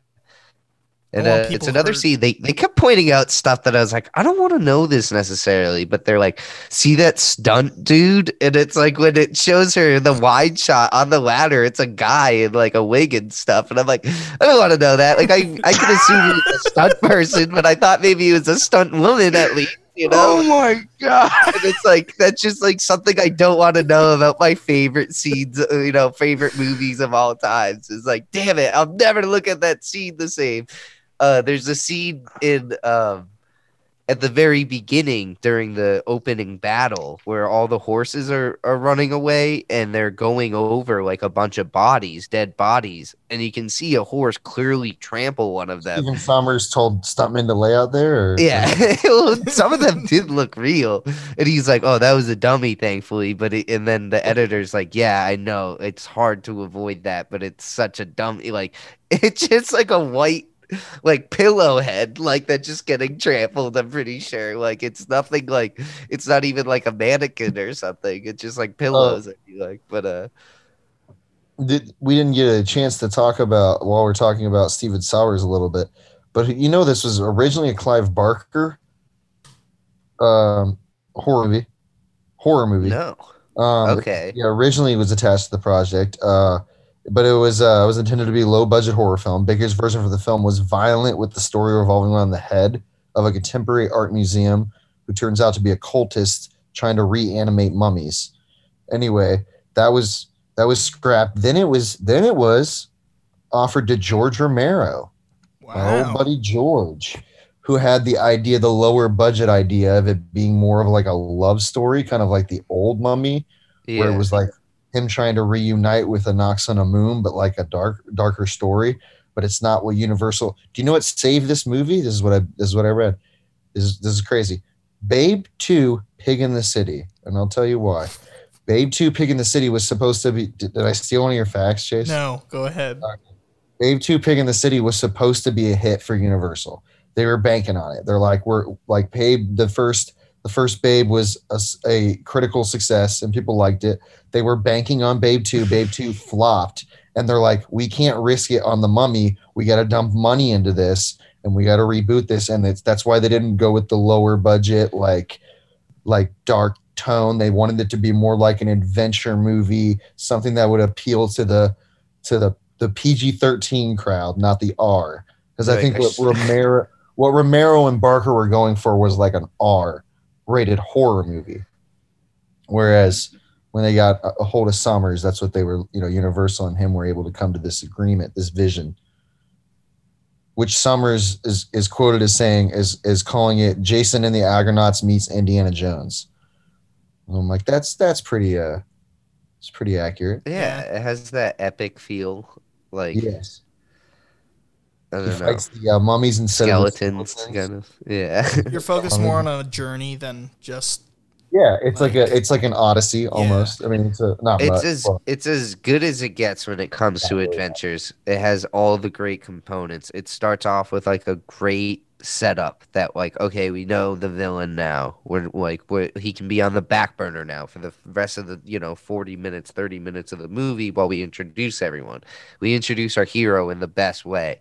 And then from there it's like the discovery and we put together a team you know like we have maps we have all sorts of different characters. We have like the one team that like we're rooting for and then there's an opposing team hunting down the same thing like and it's just like I, it's it's the perfect adventure like ever. Like it's it's my ideal setup. Real quick before we go into character, because we should go into characters because we started we touched on that, but there's a couple where we did we missed. But uh, the uh, the scene where Benny um, has all the necklaces, all the different Yeah. religious uh, religious penance, and he's uh, the mummy's coming after him. That's one of my my favorites. Like I, such a good scene I don't know. I keep bringing up random scenes, but, but we gotta talk about. yeah i was like why did that why did you bring up that specific scene but I don't know because it was like uh, it was it was um it's when you see um, at his slimiest like Benny Yes. is just like he's he's he has no perfect faith. definition of that character too is Yes, this guy is going to cover all of his it's bases turning point too. just It's to when he get turn, he picks a side at that point. yes He's like, I'll work with this. Better to be at the right hand of the devil than in his path. But uh, I don't know. I was just thinking about that scene. It cracks me up every time. Mm. But um, Brendan Brendan Fraser every time he was on screen, he's like, "I'm sorry, I'm laughing so much. I just love." Uh, Kevin J O'Connor, I think his name is, uh, but everyone kept calling him Kevin James, and it was really confusing me. Like, man, this movie wouldn't have been good without Kevin, Kevin James. James. and I was like, "What? Kevin James?" maybe that's what he goes by or something. Yeah, Right. um, yeah. There can only be one. Do you know what I But like he- about this movie? I do like that. Like, I want to say, so it opens up very well, getting you background on, you know, the mummy and the whole Pharaoh story and everything, which is awesome. But then it introduces to our characters or our like heroes, which you're rooting for them, but at the same time you're like, don't do it. Like you're kind of like saying the people who are stopping them at like the boat scene they're trying to stop them from even going there. So it would never happen. All the events would not happen. And I don't know. I just I feel like that kind of storytelling of like you're cheering for someone to do something bad that's going to end up being the rest of the plot is interesting. Ah, And I feel like we don't really Yeah, I mean, see the curator even you know tries to burn the map at the very Right. beginning of the movie. later Yeah. find out he's part of the Medjai. Medjai. But, Mm. but yeah, it's uh yeah, I agree. Good, yeah. I just feel I like totally- it's a it's definitely a, a good like like you were saying about a journey. It's definitely something that we don't see that kind of storytelling anymore. Like we we might see I don't know, just people just going, "We need to stop this," and they go through instead of we're the ones that caused it. Now we have to stop it. Which which ties back into the whole you know horror element of it. You know they unleash this monster upon you know the the world and they did this to themselves. And you know as much as people were trying to stop them and tell them no there's serious evil there. Don't go they did it. Yeah. and uh they had to deal Which with it. I, I kept thinking in my mind, um, I'm like, what if he did just succeed? Would he then just be like, all right, so uh, you know, you want to figure out what life in the 30s is like, and you know, just try to be cool, or are we just gonna keep going on like a murder rampage? That wasn't really our whole shtick back in the day. Like, Well, I bet he would probably want to No, become just- pharaoh. just chilled out after that. No, I think it's interesting though too, like uh, uh that the Medjai are are painted as your first viewing. You're like, these are the bad guys. These guys in black, like these, Yeah. these guys are bad. They're not. Uh, they're they're in the way of our heroes. But like uh, like you like they were saying, Chase and Matt, they're um they're trying to stop. They're trying to stop our heroes from And making a mistake. the Medjai are the guys who stop him in the beginning of the movie, correct? Yeah. From bringing Yes. Anck-su-namun Yeah, back. yeah they're But the no- ones that burst in Yes, burst yes, in the tomb and. Which I love that the priest. Uh, I love the scene like right at the beginning when Imhotep and Anck-su-namun are together, and like they like start to get like physical. Wait and a the second. priest like the Wait priest like looks what? for some reason I thought that uh, Imhotep's priests end up in the hands of the pharaoh's bodyguards No, because they end up getting mummified. mummified. by the Yeah. Medjai. Well, the Medjai come in like Yeah. I don't know if we're just assuming this because like they have the Because the, Medjai stop him. but Who the- mummified? Yeah. ma- yeah, the Medjai are the protectors of the Pharaoh and the the Oh, yeah. Pharaoh's tomb. But, but who mummified them? The Medjai, or the did they? sheriff. The Sure, Sheriff Sheriff. Medjai. I don't know. That's just like a question I've never thought about, and I was like, is it? Did they mummify them? Well, the yeah. Medjai. Yeah, they they Yeah, they cut their all- tongues oh, out you're saying did the Medjai? Medjai. mummify? I don't the know. Medjai do it. Sure. Yeah, I think so. I think they went full full hardcore on them. Yeah. I just I don't know because it's Who else is gonna do it? But I do love just when the pharaoh- priest the pharaohs- priests are like are like oh shit like they're getting hot and heavy they like try to close the door real quick in case the pharaoh walks in but then he just like pushes open the door they're like oh we weren't even trying to shut the door and they start bowing like Ah, I, I feel I feel like like they they didn't like Imhotep they're like this fucking guy he's gonna get us all killed like he's gonna get the- us all mummified I love the way Pharaoh's bodyguards look. Those guys look intimidating. yeah they do Those guys with their little. Their, Who we think are the Medjai? I think we were saying. that's what I was they're not. saying. That's Yeah. why it's confusing. I was like, I feel like, I yeah, feel like maybe whoever- they're not. Maybe they're just his his dudes, and then the But they- I Medjai are the guys the that stop him. I think they have the tattoo under their eyes. Oh, you're right. They do. I think. So if that's the case, then you get then it, they're the same person. So the Medjai Yeah. are the Pharaoh's bodyguards, which I think they are. I think they are. Pretty sure. Yeah. Pretty sure. It's all right. Yeah. Um. Um. Where'd Chase go? What? I don't know. Sorry, you I'm said here. that handsome picture. It's- it's- Sorry, I Um, had to unplug my my actual camera. Battery issues, but we're good. So what would have uh what would have happened uh, had he stabbed Anck-su-namun? Uh, I well, okay. So that was something Stephen Sommers wanted to clarify in the commentary. That's interesting. He said that because I was like, huh, I've never actually thought about that. But he's like, everyone who sees this movie, I guess, thinks that he's trying to stab her, but he's just removing her organs is what his excuse was. And I'm like, well, it kind of sounds like the same thing. No, but uh, Well, that's why. That's Yeah. why there's kind of a The Uh, there's there's kind of a, a flaw because like in the movie sequence there's you know Rachel Weisz is on the you know the sacrifice table or Yeah. whatever in which they're gonna kill her to give her so like you know to bring Anck-su-namun back but who was like the original sacrificial you know I, I, you know what I assumed it's because she was still fresh. That's what I was thinking too. yeah. Ah, yeah, okay. so he didn't need a new body. He could still use her. It just body. needed to be. Well, Fre- yeah, it- he would have to follow. Well, I feel like it would probably be like, well, she's back, but she's still a mummy. That's kind of gross walking around with a mummy Yeah, I guess so. girlfriend. I guess she's And she has like multiple stab wounds Yeah. in there. Yeah. I don't know. It's mummy stuff. But uh, But, uh, costume design, Total costume mummy design stuff. in this movie. I do have another flaw in this movie, Love though, about, about the mummies. Wait, can I just say this part just because on the costume design? Um, Yeah, one thing I'll always remember, I'm pretty sure it was at at your birthday party, Matt, but it was like the first time that dad was watching the movie with us. But when like she first walks in, I just remember him going, "Put some clothes on, will you?"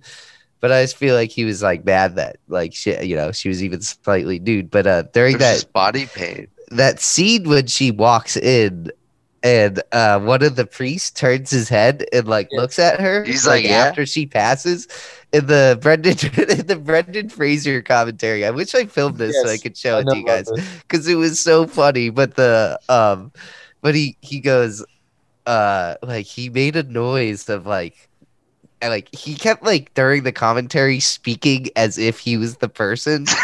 He was like he was treating the commentary as if it was like mystery science theater i feel like instead of like a legitimate commentary. But when the guy turned his head he was just like ooh and then he just started cracking up laughing because i feel like he realized what he did. Like he was like oh i'm doing a commentary. But uh there's there was a lot of funny parts like that where i'm like this is Uh, great. But then There's a- he would a just forget to talk for a while Did he ever? Did he talk about the prank? There's a really good prank. uh, i don't i don't know He pulled What- it on. I think it was on Arnold Vosloo. Like was was turned around, and he's supposed to be the scene where she comes from around the curtain, or he comes out from around the curtain, and Brendan Fraser was standing there in like the uh with just with just the little uh the little one piece over his over his gentleman. oh okay Uh, cracked I up on Vosloo. But uh, I think there- that uh, they weren't on even on screen together by the time I stopped the Fraser commentary. But I did learn a lot about like the shooting stuff. Um, that was their first day when Rachel Weisz, when Evie meets O'Connell at the prison, um. Which was just like an apartment complex. That was just like a courtyard of an apartment complex that was done up to look like a prison, which I thought was interesting. Um, and uh, the one of the last scenes was the boat scene, which this blew my mind. Is a sound stage. They put that boat in in the water in a sound stage with the horses on it, which is crazy to me. Like that just seems like a nightmare to do. And then they lit it on fire. That's insane. Yeah. wow. Well, it, it's funny because there was one thing I caught in this movie that made me laugh for some reason. is the scene when they're all in the car and they're mowing down the people in like the barricade pretty much. Uh-huh. If you look very closely, and I was so tempted to just find the time code and send it to you guys. If you look closely, the front wheels, they don't spin because it's like the car is lifted on like a wooden pedestal. Yeah, it's on something.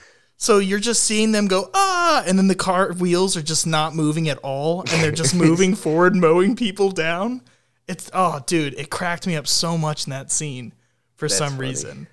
But the Um, question I have is in the scene when they first talk about how they're getting his organs,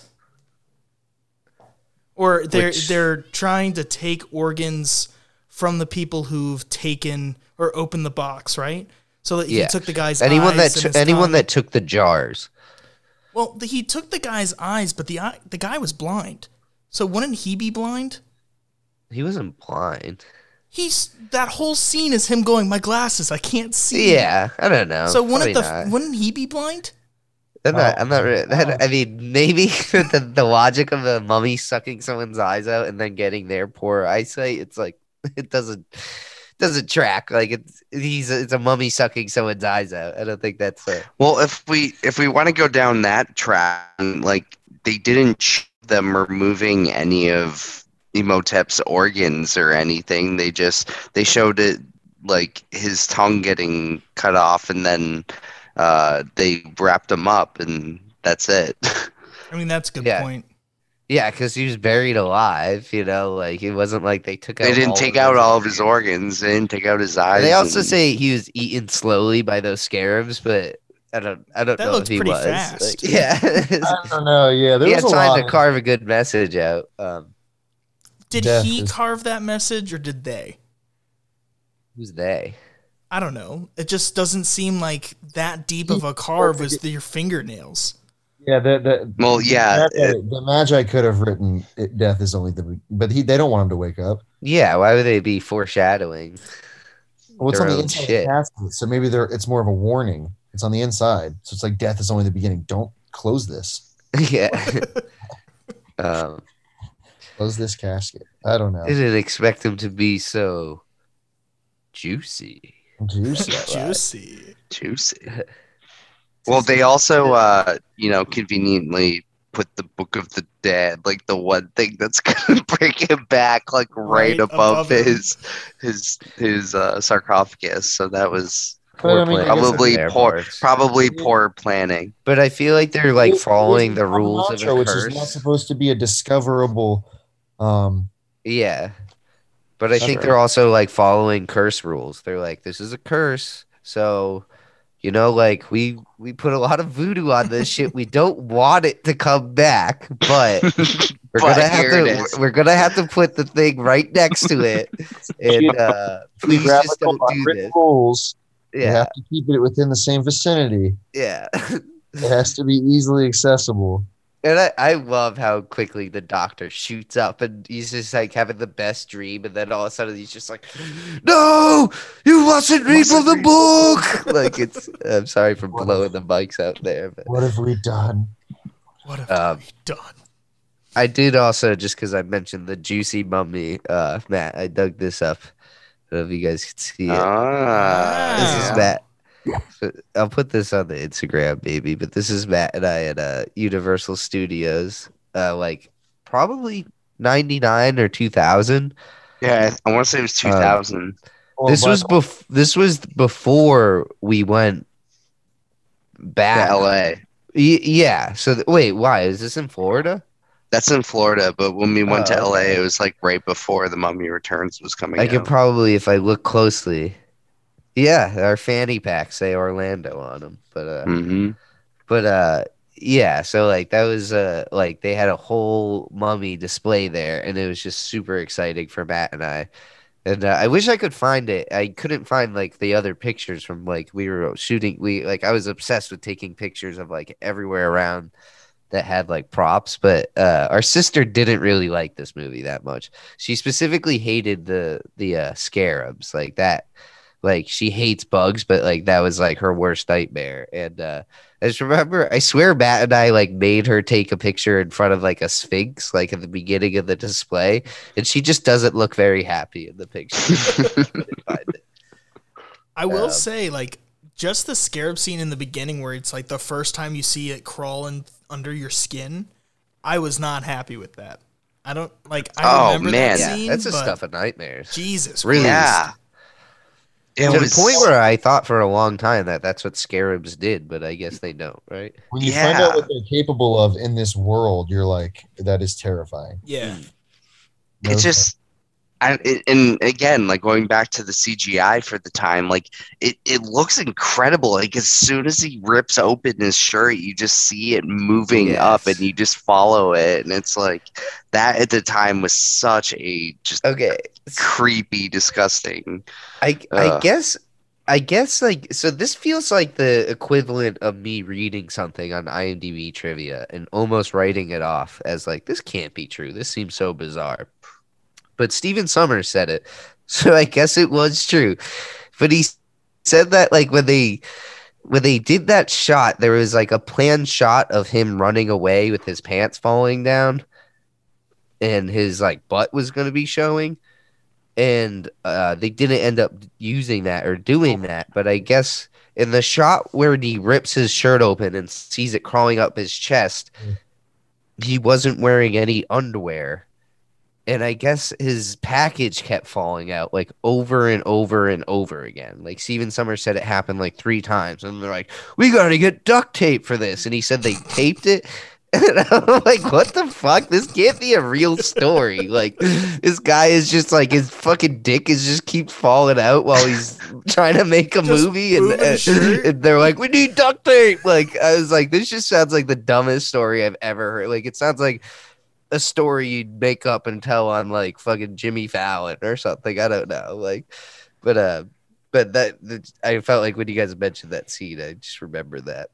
I wasn't planning on even mentioning that, but ah I, i love that he does that He's a great character. He's there. This movie's just filled with such good, like I don't know, like they don't need to do much to define themselves Or- so easily. I was gonna say Winston.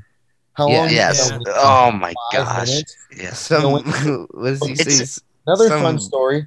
Moron spilled the bloody drink. Bloody drink. And he, He's like, just walks in standing it, in the and then- fountain. Yeah, and then he walks in it a second time after saying that, and then he just looks down, and I, I kind of think he like they, they tried to have it like he realized he actually was just standing in a fountain because he just like shakes his head and gets up and like walks to the bar, and then Jonathan pours the two shots, and then he, He grabs one shakes of them and just takes. Um, Bernard Fox, who played uh, uh, Winston, um, he said it didn't. He didn't have to act much because that was his last film. Oh, He died in 2016, but um, but that was his last film in 1989. Oh. He didn't have to all right. act. Well, But it- he lived a good life after. that. he died in 2016. Yeah, I thought you were saying the same thing. He died like that. He only the died premiere. 17 years later. Yeah, he died 17 years later. No, so that's not, not that sad. But it, he said it You was said a, because that was his last film. So I was like, Yeah. was he close to death and drunk all the Well, ma- time? well, maybe you he mean treats- didn't have to act much. He Uh, treats crashing an airplane and sinking into sand as just like goodbye, his last farewell. movie. That's, Yeah. What does he voyage. say? Uh, I'm coming, laddies. yes, I which I think is such a hilarious moment because how terrifying would it be if you're like with some drunk in an airplane and you know like his like big spiel that you know he says it all the time because O'Connell literally finishes his sentences. But his big spiel is that all of his friends are die like you know Yep. dead and lost from the He Great reminds- War, and then the like- and then you hear him while he's flying, you saying, "I'm coming, laddies." You'd be like, It's like, "What you yeah, say?" the, the plane is literally spiraling, and he's like, I'm coming, laddies. And it's even more funny when you realize that they didn't accomplish anything. No. Other Yeah. than maybe he flew No. them out into the desert. No, he Yeah, got they them to Hamunaptra. He Yeah. got they us got him to That was about it. That was about That's, it. that was a great and and uh, on that bay, Yeah, got the machine The gun out machine of it. Yeah. That's that's true, dude. It, Which- I love to see where he looks down at uh, at Jonathan. He's like, he's like, "You all right? Do I bloody look like I'm all right?" Yeah. And he looks over to Ardeth Bay and he's like, "How you doing?" And he's smiling while he's hanging. It's it's the same energy of like that's the, bus first time ride. I rode a bus. Yeah. my first- He's my- just like excited about this shit. He's like, I'm Yeah. on used to horses. I was Sitting on cliffs looking down at people. I was gonna say, David, when you were talking about the just characters in this movie, because I really do think it's like this movie is an epic, and it's like it's a you know a series of different characters that get introduced and you know kind of guide the characters to their next destination. But uh, one of the things that I do really want to call out in this movie that I think they make great use of is randos, and I think early on in the movie they do such a great job of like capturing the threat by Yeah. having all these randos around that just are Yes. conveniently placed just to die. Like it's You know starting what? with like the the the riverboat scene and then the Medjai attacking and Hamunaptra. you know what I'm gonna dub those guys, even though I don't think it's in this movie. I, I'm pretty sure it's not, but they might as well just be known as like the Wilhelm scream guys. They're just Yep. the guys that are there to just be like Die. like Yeah. yeah, Basically, Like, just you're in this movie just to die. Yeah, And- and it's they're bowling pins. You're setting them up to get them knocked down. Yeah, and you're so right. Like the pressurized salt acid, you know, it was just Yeah, it's like, oh, yeah, let's get five in randos to the- get their face. yeah. And the But- doctor even says he's like, whoa, whoa, whoa, whoa, let these Let's guys get the do it." randos. Yeah, it's Let's such get the worst. yeah. Let's get the randos. Cowboy, your face is too pretty.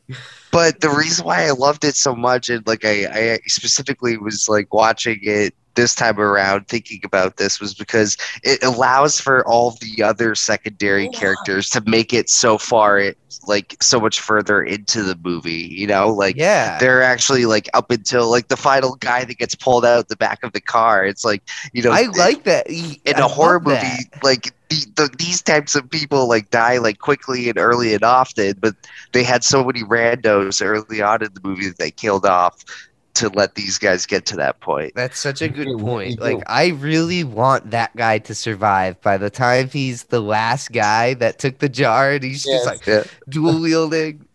Yeah, Jill Uh, Willoughby. We didn't talk about him, but he's in uh, a lot of Paul Greengrass movies for some reason. Yeah, yeah, he is. He's in like the Bourne movies, and then uh, I think uh, the Green Zone. I think he's in like United the- '93 too. I, I like I, the th- I think uh, he was in The Departed too. Is he? Is he one of the cops? Do that. Yeah. No, is it? it No, I'm thinking of Garnier. Yeah, yeah. no, I'm trying to think of the line he says. Queen Queenan is getting on the train or something. Um Chase, like are you still there? I Yeah, just I'm have your picture looking at me. Okay, sorry. Here, let me. uh, It's gonna be that Alright. horrible view that we got last week, Dave.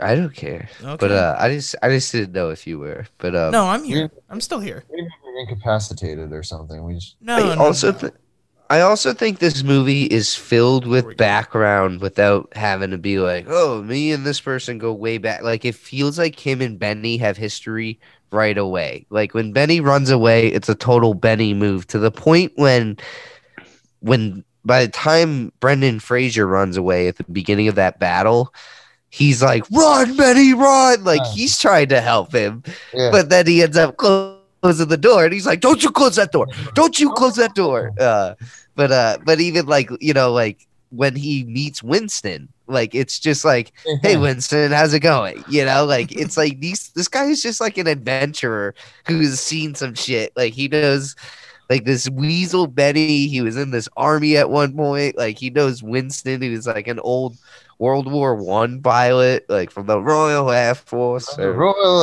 Air Force, Winston.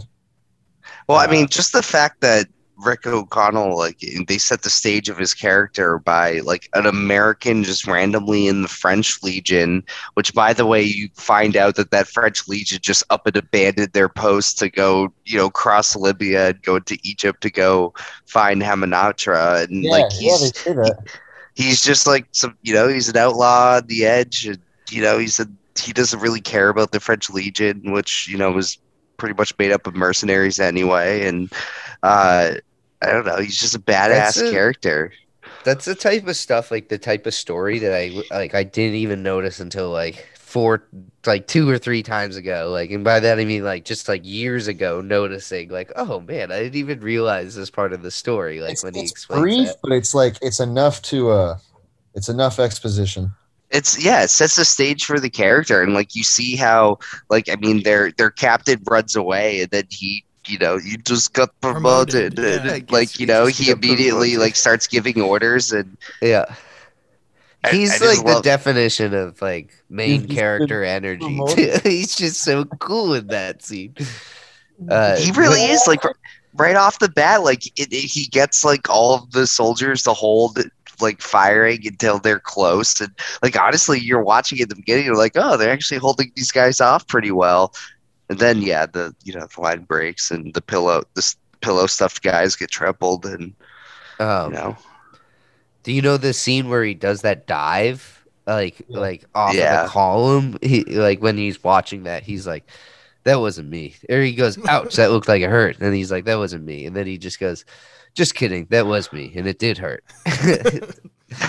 like this guy's just cool. He's just having a good time in that commentary, and I swear someone was off in the corner whispering things to him because he'd be like. Oh, I'm just kidding, by the way, when I say that. Or like, I don't know. Like he was like correcting himself on it. you can't like, say that you can't say yeah. that um, but it's also like even if like I don't even know what the story logic of is, it's such a cool intro of like the mouth in the sand that looks so good. Like, Love that. Love that. It's iconic. It's like the po- the, uh, the poster. yeah, we didn't talk about the Universal logo turning into the sun, which is great. Like, Yeah. right? Mm, That's yes. what it turns into, and then it just goes Yes. down on the. Uh, my favorite. That's my The favorite City of Universal the logo. Living. Which apparently Stephen Sommers wanted the 1932 one where it's the globe with the plane flying around it. oh Um, for the monster movies and he was mad they didn't do that. And I'm like, wow, that would be so different from my childhood because that was my Universal, Universal. logo with Yeah. the trailer that goes with it. That Steve the knows it well too. The resurgence. ding, ding, ding, It was a resurgence for ding, Universal. Like, this movie was dun, pivotal. this movie was pivotal. The release of this movie for for Universal was pivotal. Like Yeah. it was yeah roller coaster that came shortly after too. Like I love Fast that. and the Furious franchise. oh yeah yeah Love universal roller- took Let's off Talk about the roller coaster for a minute. I mean, that's Such I know a fun ride. His part in it, but that's that's uh, uh, every time I go to. i mean they had the Mummy. i mean The haunted The third- house too. Remember that one? I used to when I first went to the Mummy ride is when they had people in costumes scaring people when you're waiting in line. Still, they stopped. I that. remember like it was just it's just it will always be such a happy, fun, like the epitome of joy for me was Matt I- and I were so excited to ride that ride and we were sprinting into it and then the side wall there's like a cave and the book of the dead is sitting there and Matt turned to me and he's like the book of the dead and he went to grab it and if you touch it it's like Oh. and then he just screamed and ran away and I was just oh like god I just felt, and Matt and I, we, we were just going in circles on that oh ride. Oh my we were just so happy. Like It- we just exited, went back on, exited, went back on. Yeah. it was yeah it, like honestly i remember that moment so vividly because like of course like they have this interactive like waiting like line environment Yeah. and like yeah there's a sensor that when you reach in like it'll Ours had the you key. know, The scream. you'd reach in for the key, and it'd be like Psh, this pressurized air. And then Yeah, like- that had a had the scarabs on the wall. You hear Mhm. like always, oh like, my gosh. Yeah it was it was so good. But uh, i actually read something about how the ride was so popular that when it opened in la and florida they um they literally had lines that were like just that like they've never seen before. Like people were out there for hours and hours, and like they said, lines reached up to four and a half hours, like wait times, and it was all just from people going just to ride that one ride. It was That's like almost like a cult following for just a ride. So- weird because if I think about it like hard enough, and like I've I've you know grown up in Florida, and so I've gone to a lot of theme parks, Universal mostly. But if I think about it hard enough, because Horror Nights is mostly just in Universal, the Mummy has to be my most ridden roller coaster. I think Yeah. I've ridden that ride more than I've ridden any other ride. I would put that It's- next to the Jurassic Park ride in terms of the water water ride. In terms of Yeah. my favorite themed ride. Ride, Yeah. yeah, that ride is amazing. Like it The makes Mummy- me feel like I'm in the movie. Like you well, know. yeah, like- I was about to say like the Mummy ride is probably one of the most interactive like ride rides. Like we're not talking about like a you know just like something you're Fast and the sitting in that Furious bullshit, yeah something yeah. that you're sitting in that maybe has like a you know a motion track and then like some roller coaster. That's what screens. it is. Yeah. So yeah, Yeah. it's an actual But- roller coaster. It, it did something unique that I'm sure you guys hadn't experienced because I hadn't. Was that like it was a roller coaster that stopped in the middle? and it Yes. Doesn't it go backwards? No, it it, it It- does. It no, does. it does. goes backwards, spins you around, and then Yeah. changes course. But then it also does the thing where it has the false end, where you pull Yeah. what looks like a, a loading uh, area, Yes. fire. Shoots you off. Yeah, but it I had never been on a roller coaster that stopped midway and then continued. Yeah. That was such a unique experience to be like, like you you know it when you're on the ride. You're like, this is a this is not really the end of the ride, and I'm like, but this is weird. Like, Well, it was like part of the story. Like there was Yeah. like audio track going Yeah, on and like great. visuals. Yeah. I loved it. wasn't there like alternate routes in that ride? Or I don't wasn't there originally I just think it- supposed to be? it- What are you doing? Get out of You here! It's not safe. The curve Yeah. real. The guy that gets doesn't he get eaten Yeah. or sucked up? Scarabs. Like the I thought scarabs. I I, don't know, know. they Got made him. good use of like a screen would interact with a prop, like right, like stuff They had like that. Scarabs coming in that one room before you back up. I Yeah. know that the room fills with scarabs. Did they do like the rubber straws that are like at your ankle that like they Yeah. shoot like air into and it hits your ankle so you think there's scared. I thought it hit your face. They Well, they, The- they sprayed water. I remember that. Matt, do you remember the tram ride? I think it's in LA that did the um I think they made this a part of the ride, but is there a part of the ride where the walls are spinning? Yeah, that Uh, was like there the was little, a tram little ride that had that. yeah, that was like, the, that was like the tour. little the little mummy stop. Yeah, yeah. But then they also like, had a much they had a much bigger set design. That was just the only thing they kept.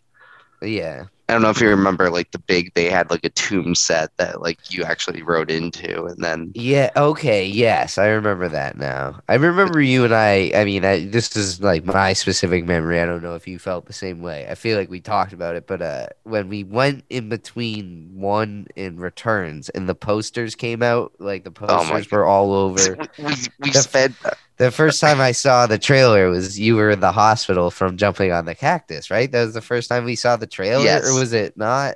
Uh, I- well yes I, I think that was yeah it was in the hospital room was the first time we saw the trailer but but I, I so also- ma- I had a whole like Kodak camera filled with yes pictures of posters. say, we Like, took, it's- yeah, We, we spent our entire Kodak cameras like just taking pictures of the Mummy Returns posters, yeah. and they were probably Um, like crappy pictures. But I um, then we take the backlot tour, and I'm like, oh my god, I feel like Brendan Fraser could be around any corner. Like that's how I felt. Like I was just weird. I was just I I was just- mummy the design- crazed. the set design. Well, the set design in the movies is amazing, but the the uh, the effort they put into the set design for the ride is equally Yeah. incredible. Like yeah, just the the money they put into that. I mean, it looks like like you guys are saying, like it, it looks like you're in the movie. It, like you, it feels like the the aesthetic is there. It's Is spot that on. is that the same ride that's still there now, or is that like a new? Oh, Yeah,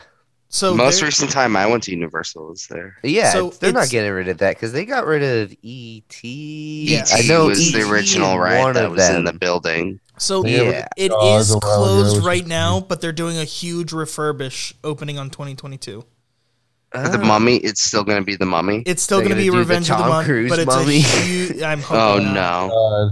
But th- that's I what bet I'm you they right thought now. about that and they're like, "Oh, thank God we didn't do that."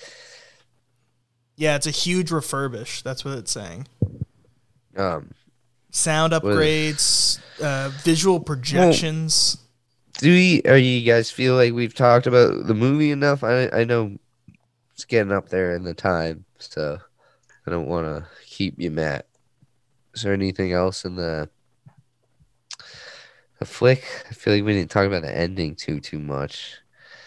I mean, I I actually I was thinking about you know the the ending and how you know the book of uh what was it book of Amun Ra or whatever the book of the living basically Yeah, came into play as like the I I thought like the the changing of the soldiers like when when they were able Yes. to like control the soldiers and then basically just t- sick them on Anck-su-namun like Yeah. I feel like Arnold, Arnold Vosloo's acting like during that part was like so good eh, to the point where like he, he like he does this eye bulge thing that like really just Yeah. sticks out to you that like he, he looks at hi- her but then he also makes a pretty epic mistake by trying to go after jonathan instead of going straight for a ducks in the moon Yeah. like he starts to turn around for jonathan to like get the book and and then like he turns around when he sees how close they are to her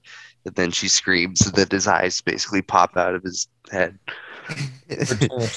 um, that is something I feel like we got to give like so much credit to. Like outside of what apparently was like, I guess somewhat gibberish. Like they had like an expert be like, "This is what I think ancient Egyptian would sound like." I guess like was basically what they came up with to do it. Um, so they were, but other than like whatever he speaks in ancient Egyptian, um, he doesn't talk much, and he's a very, very good silent actor.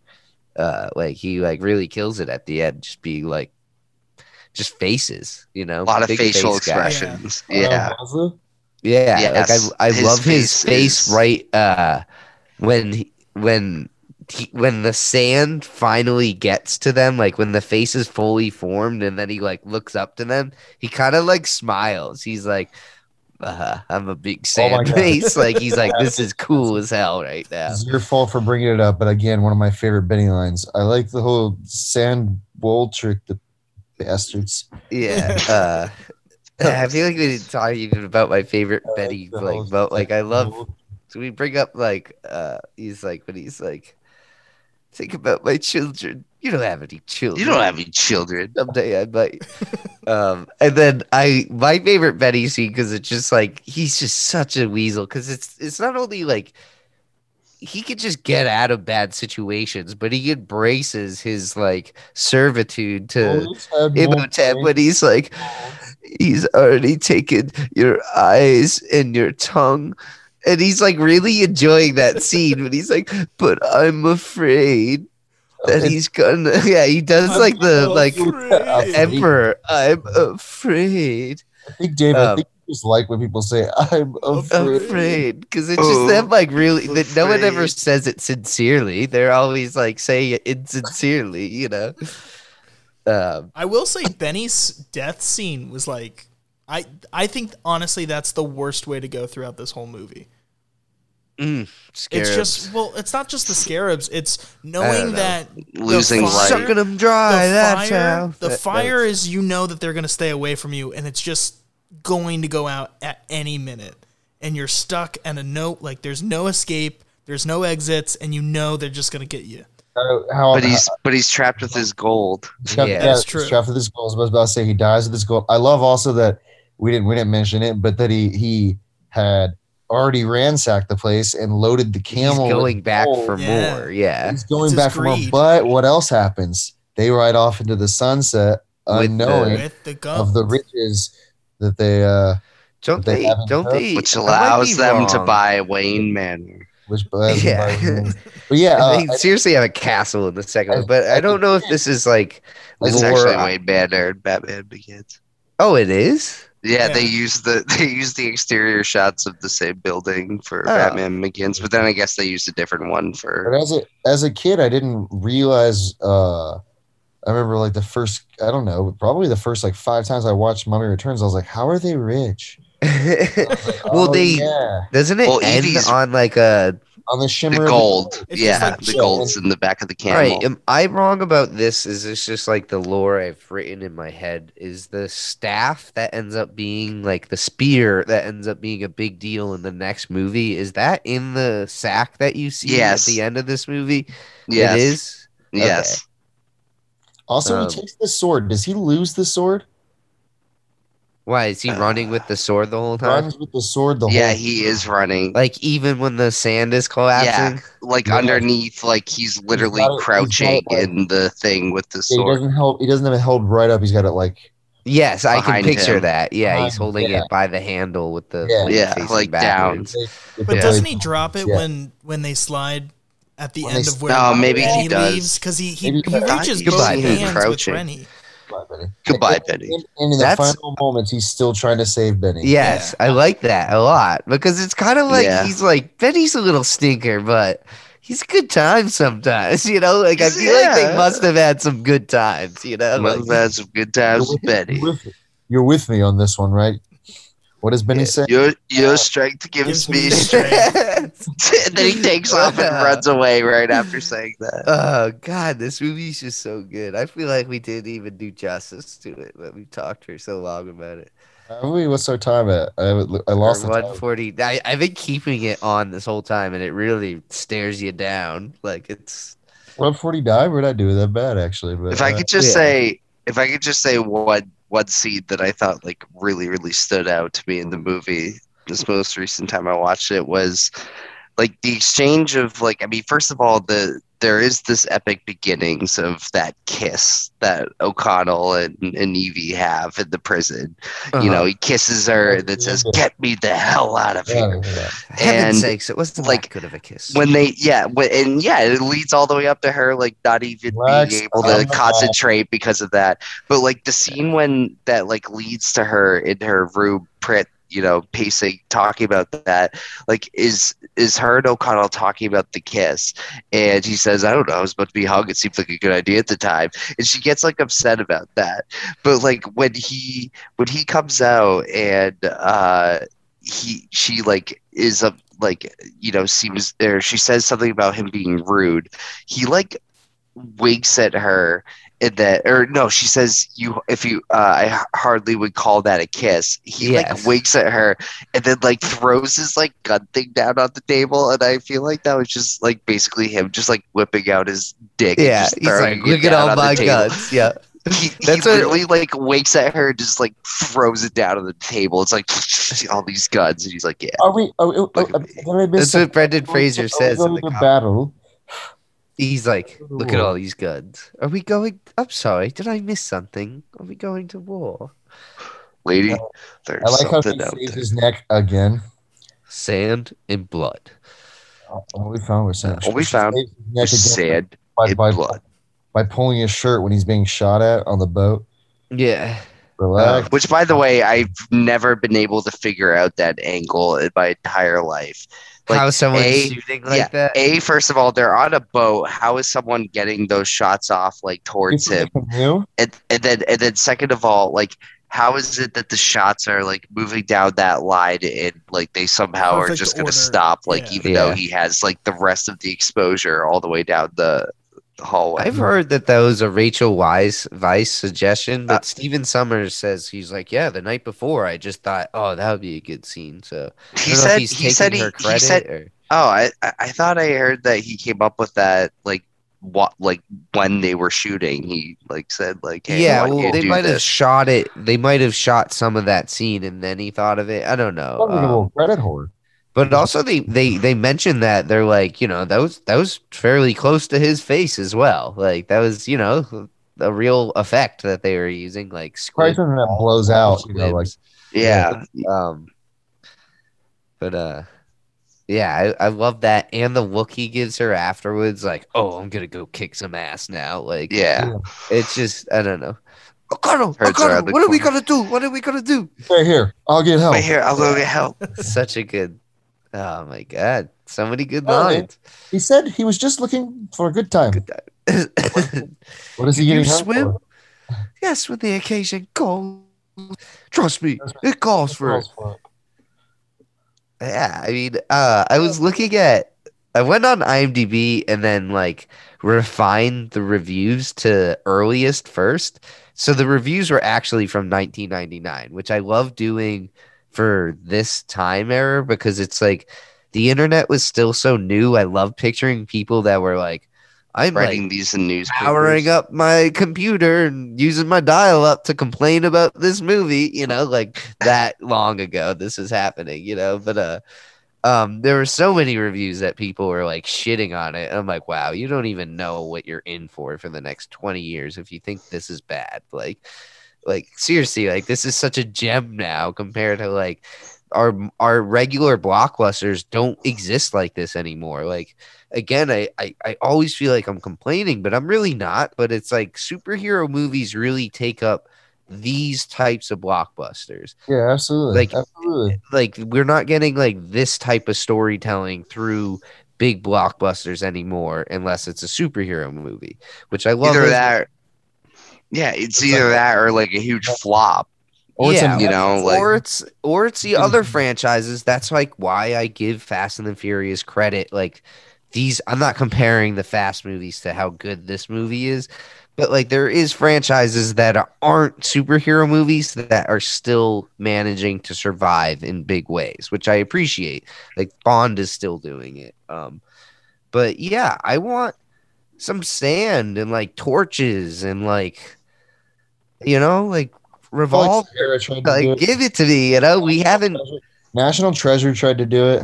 sahara Yeah. i think was the only one that came close in my Yeah. mind I mean, National I Treasure. don't know. Nat, I, yeah, National National Treasure. Treasure is a solid. that's a fun movie but Yeah, you know it's, it's not as action packed No, it's not. But it's like it's of the same like family. for for Yeah. england Nicolas Cage no I- for national treasure I'm gonna steal the declaration, and uh, and it, it I'm bursts steal the. Declaration I'm gonna of steal the Independence. Declaration of Independence. yeah one of the greatest cages ever Um, they might do a three someday and i'd be down for it but uh, um, I all right. How would you guys feel if they totally just did a uh they just retcon two and three and they're like the mummy two coming to theaters twenty twenty four. We got Weisz, we got John Hannah, we got Brendan Fraser. it's just Pretty dotted- beefy. I would watch we got still. BP we got BP O'Connell. Oh no, that's so bad, but uh uh, No, I'd, I would much rather the Mummy 2 starring uh, Tom Cruise having to take on Arnold Vosloo. I uh well we did get it's funny that beefy Tom we Cruise was up for this role in in the Mummy. Oh, that's interesting. And then the, he's like, "Oh, I didn't do it in '99. I need to do it now." Yeah, We got we got beefy Doctor Jekyll in that movie it's on his by um, Russell Crowe. it's on his uh, I guess it was on his bucket list to play the play in a, the Mummy movie. So he, he checked that one off. I don't You know how if that counts. Checking things off his bucket list. I remember being like like entertained by that movie, no joke. But I think a lot of it had to do with my fascination with seeing Russell Crowe toss Tom Cruise around in a Yeah. fight scene. Like I found was that about to- very entertaining. I was about to say, gosh, like uh, the what was it supposed to be called? The Dark Verse or The Dark Yeah. Universe. This is Yeah, the, the one Dark- where they called their shot with the Universal logo that turned into a Dark Universe, universe? logo. Yeah, They're like, we're And- doing it. you guys And are gonna love it. and it's like, here's the mummy. yeah. And Uh, everyone's like, oh, and they're like, by the way, check out Entertainment Weekly. We have a photo shoot with like Johnny Depp. Uh, who was in that famous Universal Monsters photo shoot? It was like Johnny Depp was supposed to be the Invisible Man. Tom Cruise was in it from The Mummy.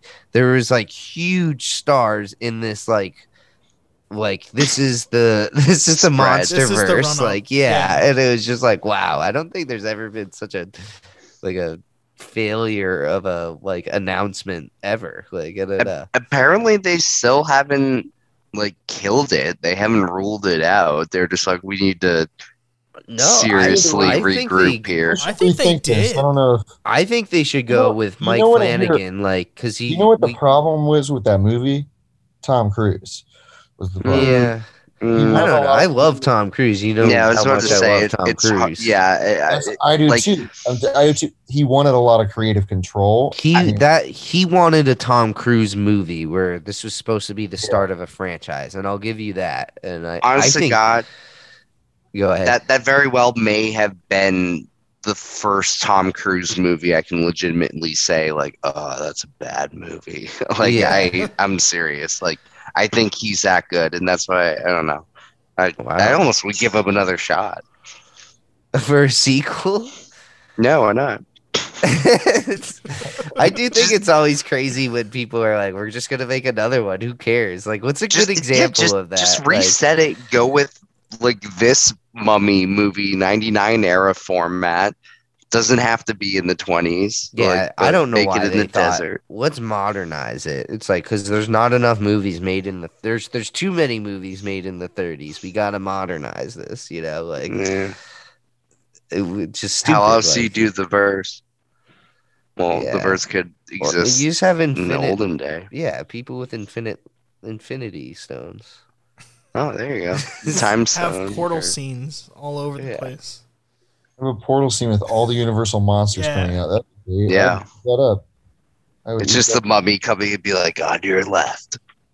But honestly, like what- Frankenstein's like, oh. we we jokingly say that, but it's like, what is the end game? Like, no pun intended. When they're trying to make these universes. Yeah, what are, what what are these monsters? Yeah. These monsters gonna like to team up and kill an evil like Frankenstein just picking up huge rocks and like the mummy is just like moving his arms forward. Slowly. Like, yeah. Wolfman's like, it's not a full moon. Sorry, guys. Like, the, like this the thing or what is it the swamp the swamp thing. just like in the swamp be like guys this battle's on land i'm sorry Doctor Strange is like, what am I even doing here?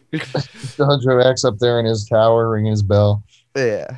Um yeah, I don't even know why would I would e- why would I be excited about that? What are they what was the end game for that? The monsters crossover- save the world? You get a crossover of the 1999 and the newest one with Tom Cruise. Old black and white horror movie, uh, The Hunchback of Notre Dame. Before I don't think I've ever seen that. before it was like the Disney remake, like animated one. Yeah, that's there's a- what uh i just listened to a podcast recently that someone was talking about saying that that was like one of their inspirations and i can't remember who it was That's a weird movie. I had it on VHS. When I was. It's a is it like part of a monster movie era? yeah, that's why I mentioned it. Yeah. Um did those monster movies besides like uh, uh Abbott and Costello, like did they ever appear in the same movies? Yeah, you had Frankenstein meets the Wolfman. You had like And they're like, How do you do?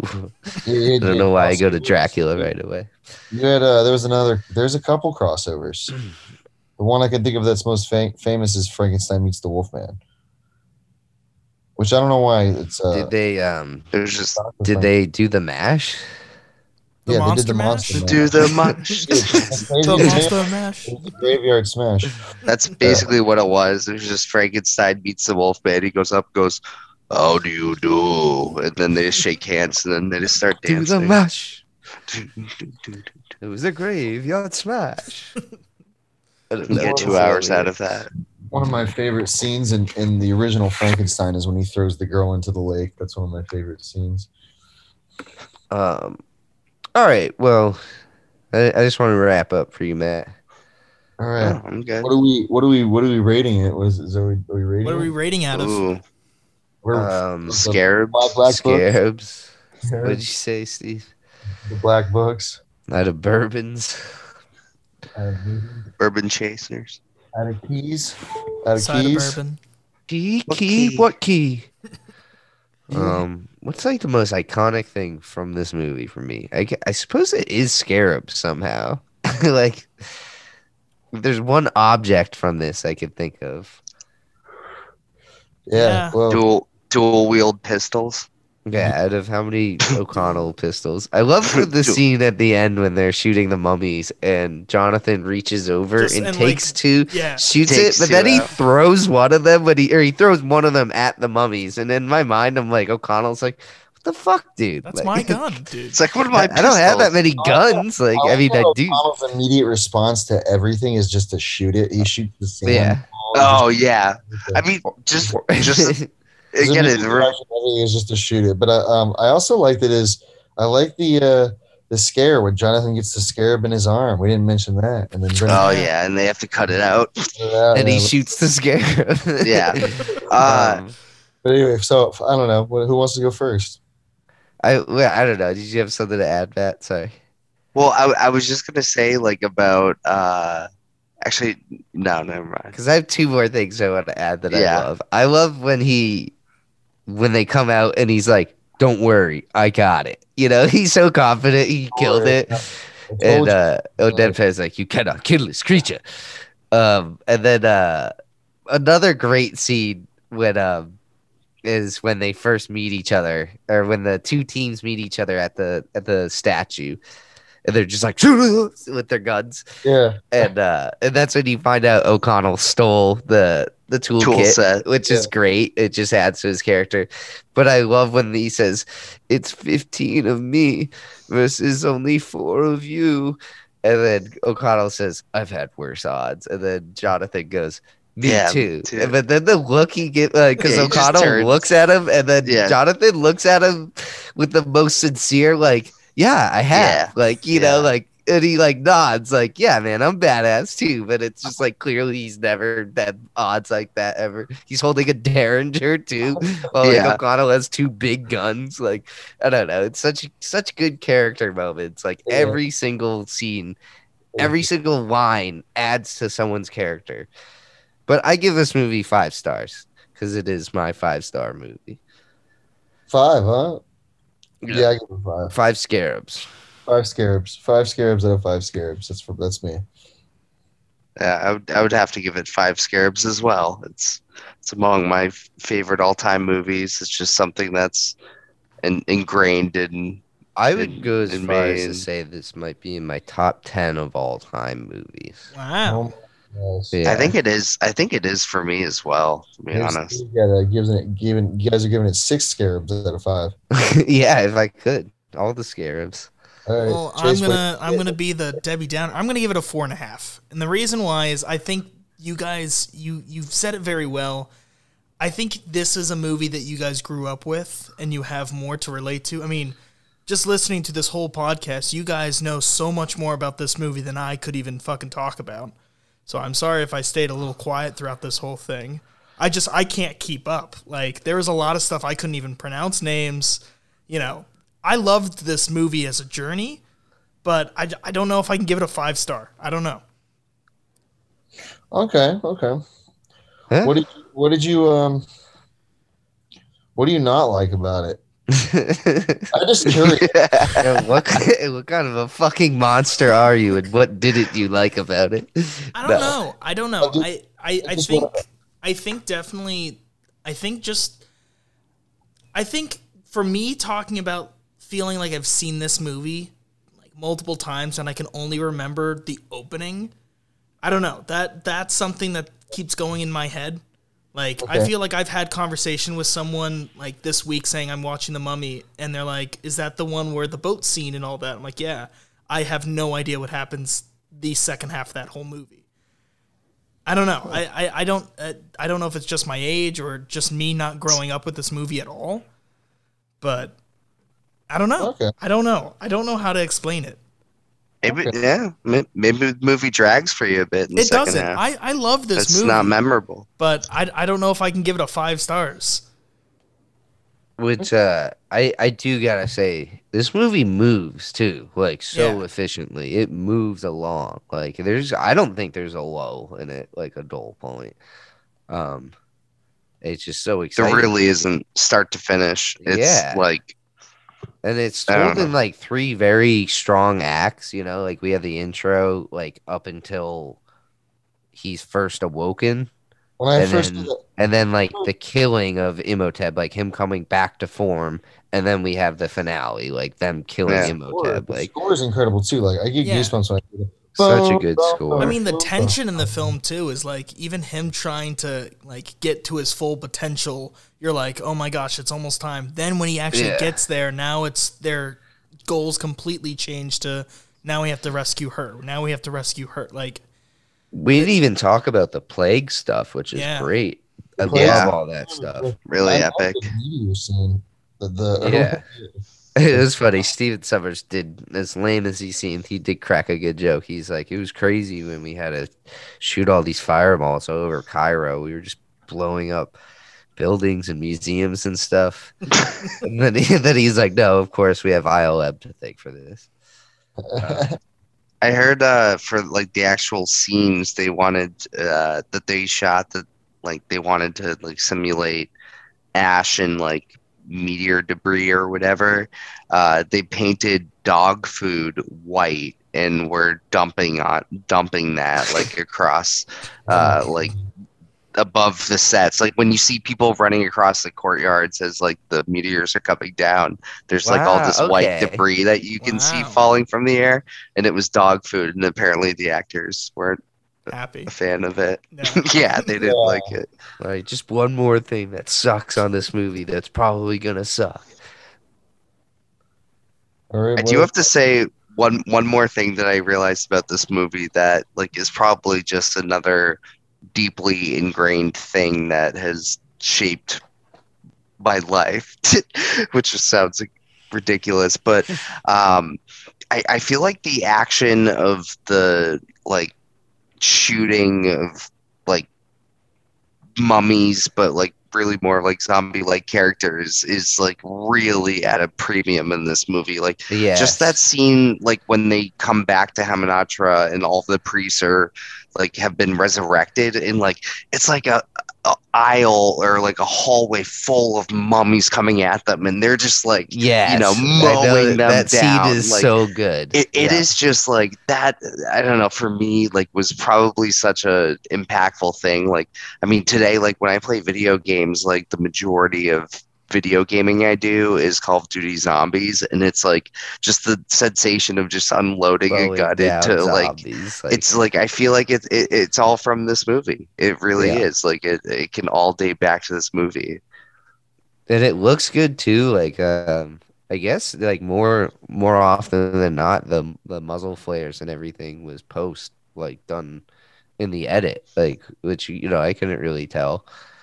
Um, but yeah, I, I totally agree. I knew exactly the seed you were gonna go to, and him like when not at fair. Oh, I feel like I always want to say half his real name and half his character. Yeah, but um, dead fan. Ar- Ardeth Bay um, and O'Connell are just running backwards down the hallway, but just blasting away. It just looks so cool.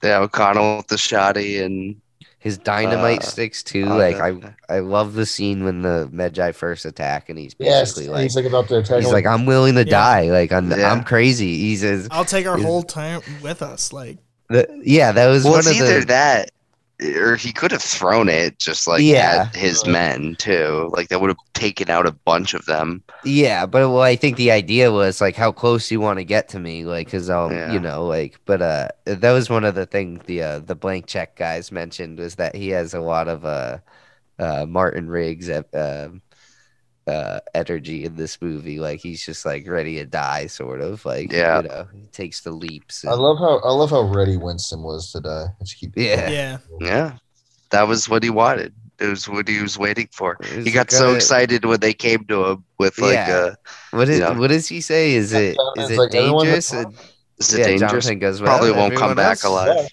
Everyone else we've run into has died so far. I don't see why you'd be any different. I'd be a It's just such a good ragtag crew at the end there, you know? Like you really don't expect um Ardeth Bay to join them and that he's just Yeah. part of the team. Which I think at the end, like after he did his heroic moment, like what did he do? Just like go outside and wait? Like Yeah. He's just like, He's yeah. Sitting on his camel. He's like, I don't know what they're doing in there. I'm gonna choose camels right now, and then he chooses really poorly. And he Like, just oh, makes sure has he gold can in sneak up gonna- quietly enough to put his hand. I I also think it's funny. Uh, I, I to go back to the uh, the scene where um, what's the guy's name? Mr. Burns. Mr. Burns. yeah. Uh, Burns. loses his eyes. Or, Um, or, oh, So if you think about like the timing of that scene, she walks in, turns him around, gets scared. She turns around. Imhotep's right there. We deal with her backing up into the wall. He calls her a Nux and a Moon. O'Connell comes in, shoots the uh, Imhotep, Yep. and then they escape. And then the The are outside already, already and they have drop Mr. there. Burns, and then they're like, "We saved him." And in my mind, like Mr. Burns probably like crawled out of there once he like Imhotep was dealing with them, and then they just happened to be there, and they're like, "Oh my God, we saved his life!" You know, they were just like yeah. bragging about saving his life, but they clearly didn't do anything at all. Like, Well, it's also- O'Connell just saved his life. I also noticed in that scene, it's more of like a timing sequence. Like if they ran away make sense. with him, yeah. like with him still on the ground there, and Yeah. then by the time they get out of the the tunnels, like the Medjai already have him and brought. I don't know. Yeah, Or the only thing I can think of is that he crawled away pretty quickly. Yeah. He took my eyes. The, last thing I do want to say about the Mr. Burns uh, missing his eyes part is the scene like when Benny brings Imhotep to his uh, hotel room and he's like, "Oh, Prince Imhotep wants to thank you for your hospitality." That's a scene that I was saying is great. Yeah, And- but like so the one thing i don't get about that scene is like so he starts like going through that in your eyes and your tongue and then but i'm afraid he must you know to take Complete what uh, yeah complete.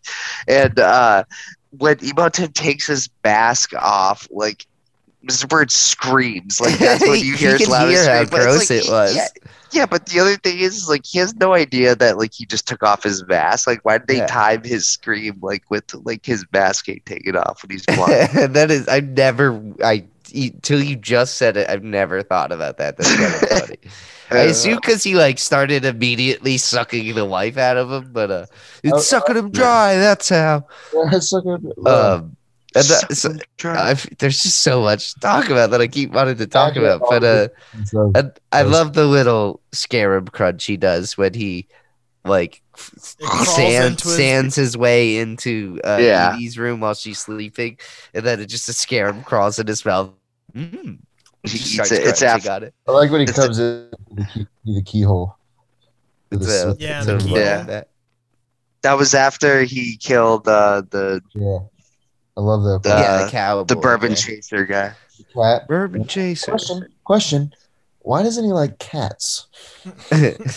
Why doesn't he like cats? Which in the original, uh, the 1932 one, he like chills with a cat. And I'm gonna count this as a movie because you told me last episode to watch it, Steve. A dog dies in it. I'm gonna count that as a movie. another another movie where a dog dies that you suggested. Wow. God, Steve, you gotta stop with these dog movies. Yeah, it's your But, thing. um, moving forward, where, where what are we? Uh, what are, where are we at, Chase? Well, we can go into random, but I know that I think. Do you need to go, Matt, or do you want to stick around? No, I can I can wrap up. Yeah, I might as well. All right. okay. Hang out. So let's go into random. Random. The only random I technically have is: Did you guys see the uh, Buzz Lightyear trailer? Did What's I your did. thoughts? Did I gotta say, for like the cynical person I am, who like doesn't like animated movies usually, and I certainly don't really ever get excited about them. Mhm. Kind of excited about this Same. movie. I think it looks awesome. I don't know. Maybe I'm in the minority. I didn't really read what the internet thought today because I was like, I don't care. Everyone's just gonna be negative about this. One thing I did read was someone's like, I didn't need to see Buzz Lightyear's hair, but um, I'm yeah, that that that- was like the big thing I saw. But at the same time, it's like That's a detail that we've toy. not Like, seen. what is this?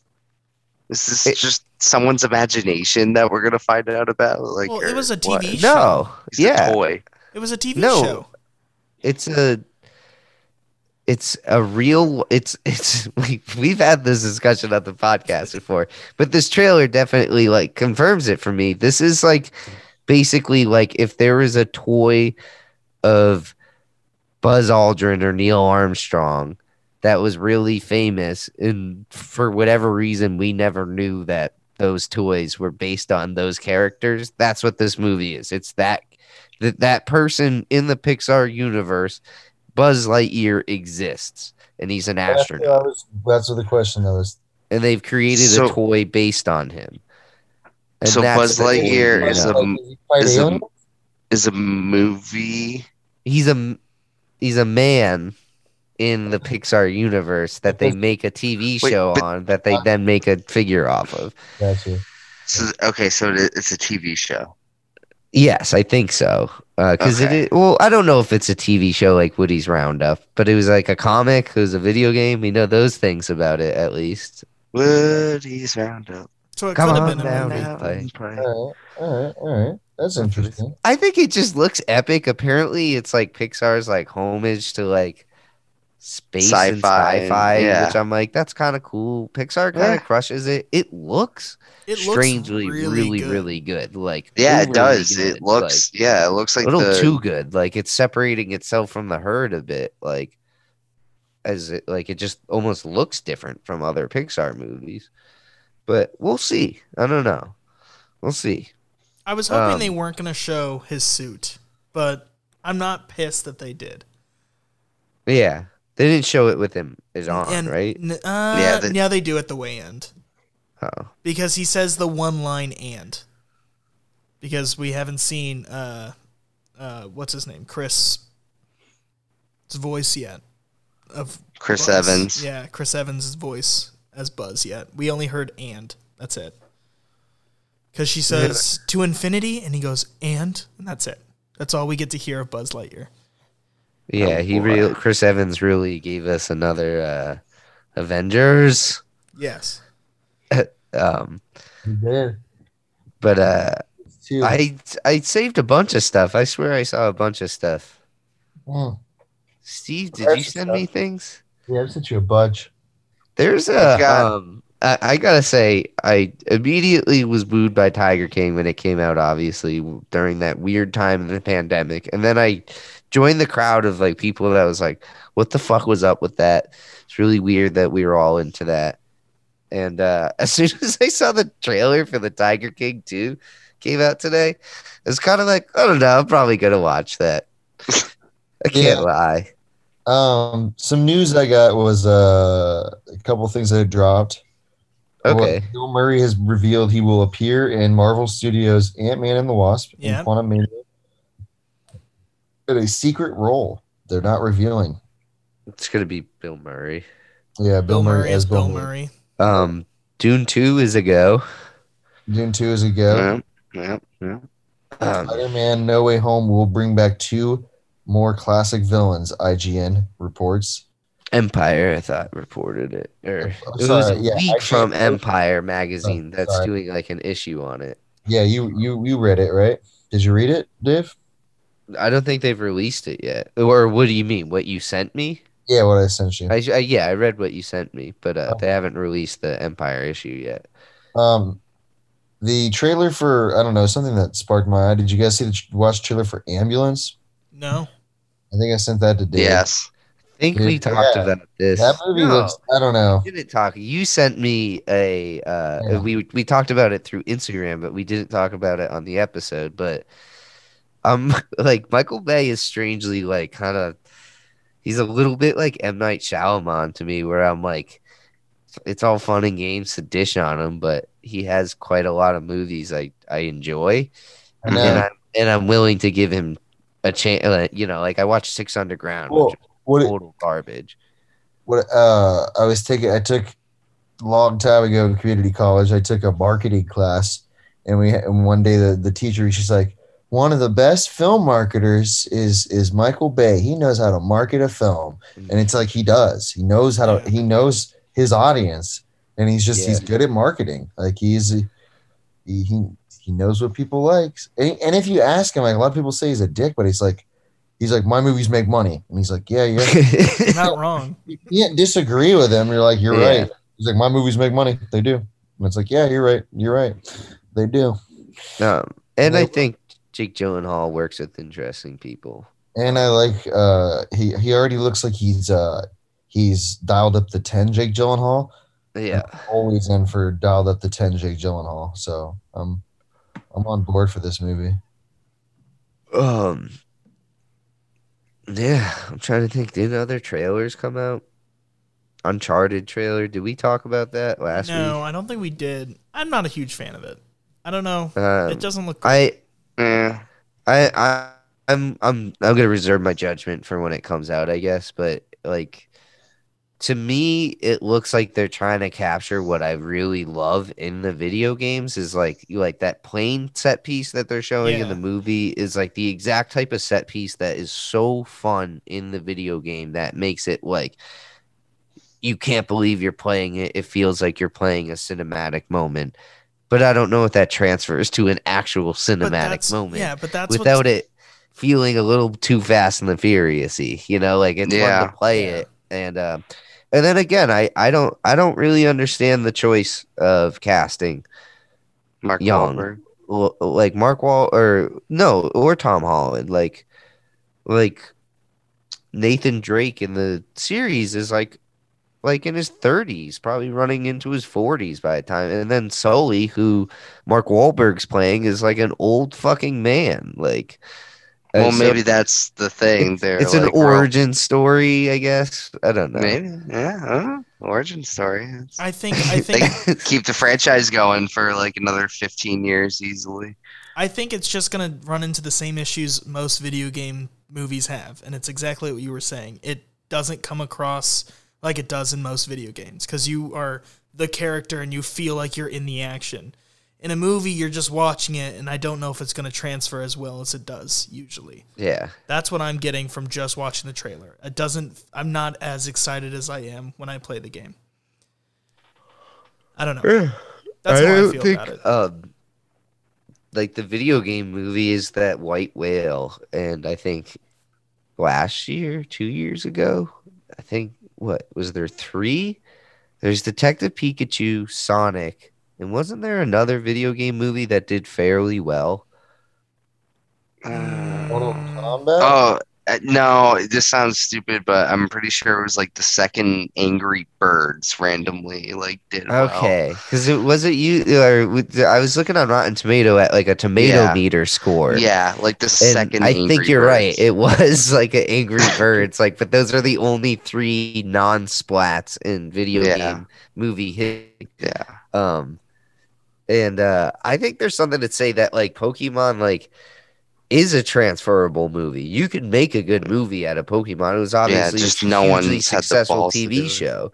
Sonic doesn't really have like that coherent of a plot. I feel like in terms of the video game, like it's like there's cutscenes in between what amounts to like nothing. You're just flying around getting rings, you know, like, and then there's a story in between those levels, I guess, but it's like mostly nonsense. I feel like so, like that doesn't. I feel like the games that they're, they're like, oh, we got to do. We did talk about that actually. I didn't think the Resident Evil trailer that came out like a couple weeks ago looked that bad. Looks like they're really going for the actual franchise of the video games, which Paul W. S. Anderson didn't try to do one bit. Like he was just like, I'm just making this movie about my future wife, Alice, Milla Jovovich. Um, which Steve, I uh, realized that's one of them. That he actually outdoes Wes Craven. If you want to count Resident Evil as a horror franchise, he's directed all of those. And that's six, five. Steve's like, it doesn't count. Yeah, it doesn't, but it does. You know, he's someone that has had complete creative control over his own franchise from the start, which is rare. Um, and those movies are, you know, take him or leave him. but they're not that good. But they're fun. Games are good. They're they're fun nonsense. Um, is that it for movie news? What is? That's all I got. I uh I actually saw something interesting. Uh that I don't know if you guys have talked about, but uh, the and the Hayden Christensen returning as Anakin Skywalker for a shock, Yeah, for so Ahsoka a Tano. shock, a so, yeah, Ahsoka Tana. I don't know what he says. Um, I guess we haven't talked about that on the podcast. I don't get it because they say that the her plot takes place after he dies. So what? How is that working? Do you think? Flashbacks, I'm guessing, but Oh, like yeah. also what Hayden Christensen is it gonna be? Is it gonna be like Ghost. him with his mask off? He's like, you know, his face is all deformed, or It's yeah, or they're just mask only. Hayden Christensen. oh, actually, yeah, just wait, no, helmet Ghost, Darth no, it could be. yeah, No Ghost pants Force, on. or yeah, the the goat uh, Force Ghost Force Ghost. could be a possibility. Yeah. Yeah, Yeah, it's I just read that him. too. I'm just, I guess I'm just confused. I'm with Star Wars. I'm basically like, have at it, you know. Like I, don't- I don't. I think they're really at like a um, like I don't know what to call it. Like they're at the precipice or something. Is that the right word? But they're they have now left the shadow of the Skywalkers of that saga, and they Yeah. had a successful two seasons of something else, and you know that's really great, but I don't know like uh, can they keep that momentum? Like where what's what's happening from here? It, I don't know. I, I think the reality is, is we're just gonna get more Star Wars than we ever thought we'd ever have. It's gonna be like the MCU. Like it's gonna be constant Star Wars Endless. all the time. Endless.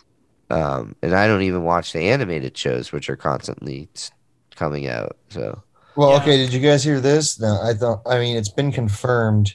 I know there was rumors, but um, um, I guess it's still rumored. It has not been confirmed. The Guardians of the Galaxy holiday special. This th- no, this says that's upcoming. been confirmed. It's been confirmed. Yeah. confirmed. But um, it's it's it was given a forty minute runtime. I don't know. Did we did we know Wow. that? I No, I had that. no idea what that's Wow. even going to be. And it's going to bridge the gap between Thor: Love and Thunder and Guardians Three. Oh. That- That makes So- me really excited for Yeah. Makes it. me really excited too. So I would imagine Thor: Love and Thunder comes out 2022. Christmas we're getting Guardians special, and then 2023 we get Guardians, Guardians 3.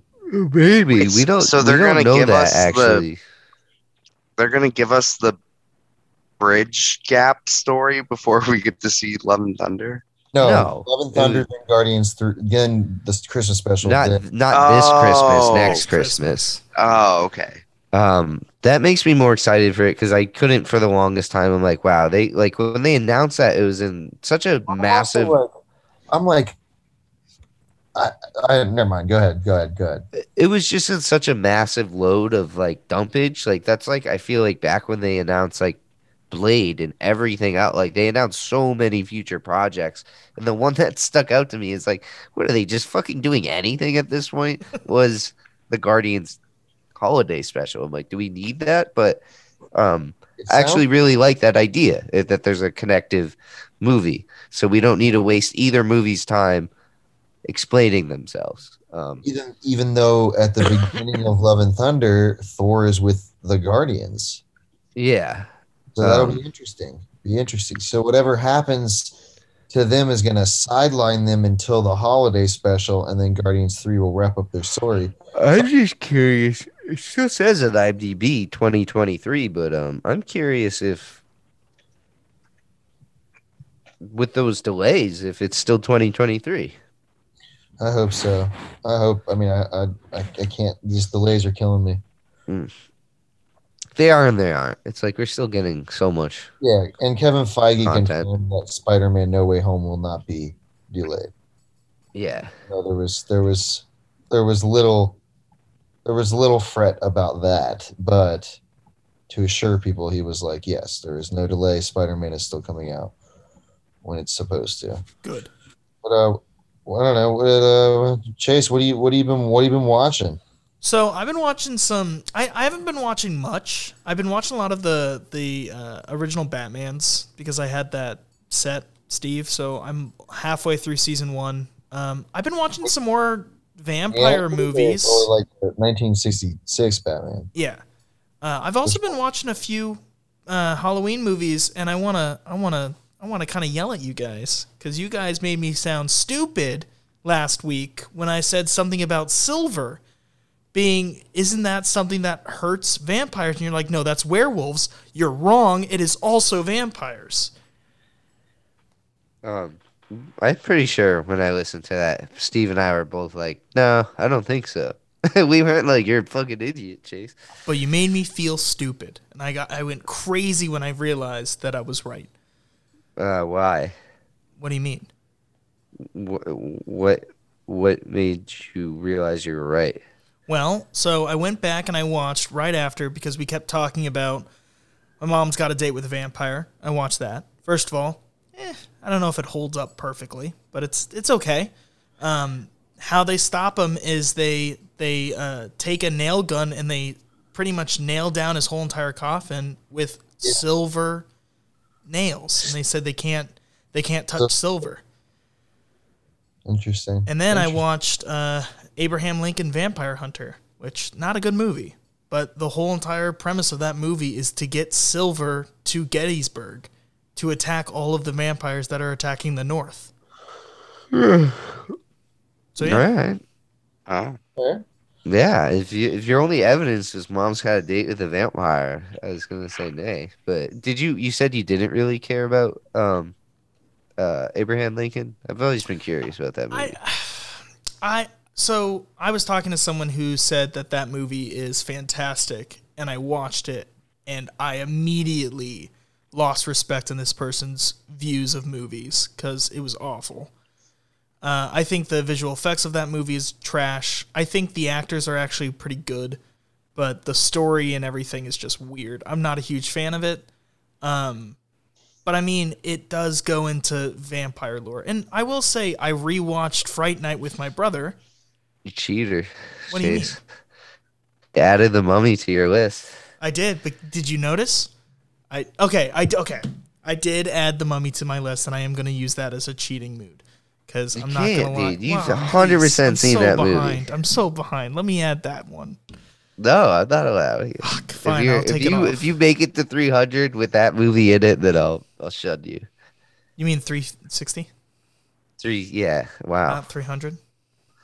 I'm I'm not even. I'm, there's no way I'll ever make it. This I don't know if I'm going to make it. I'm at like 248, 49.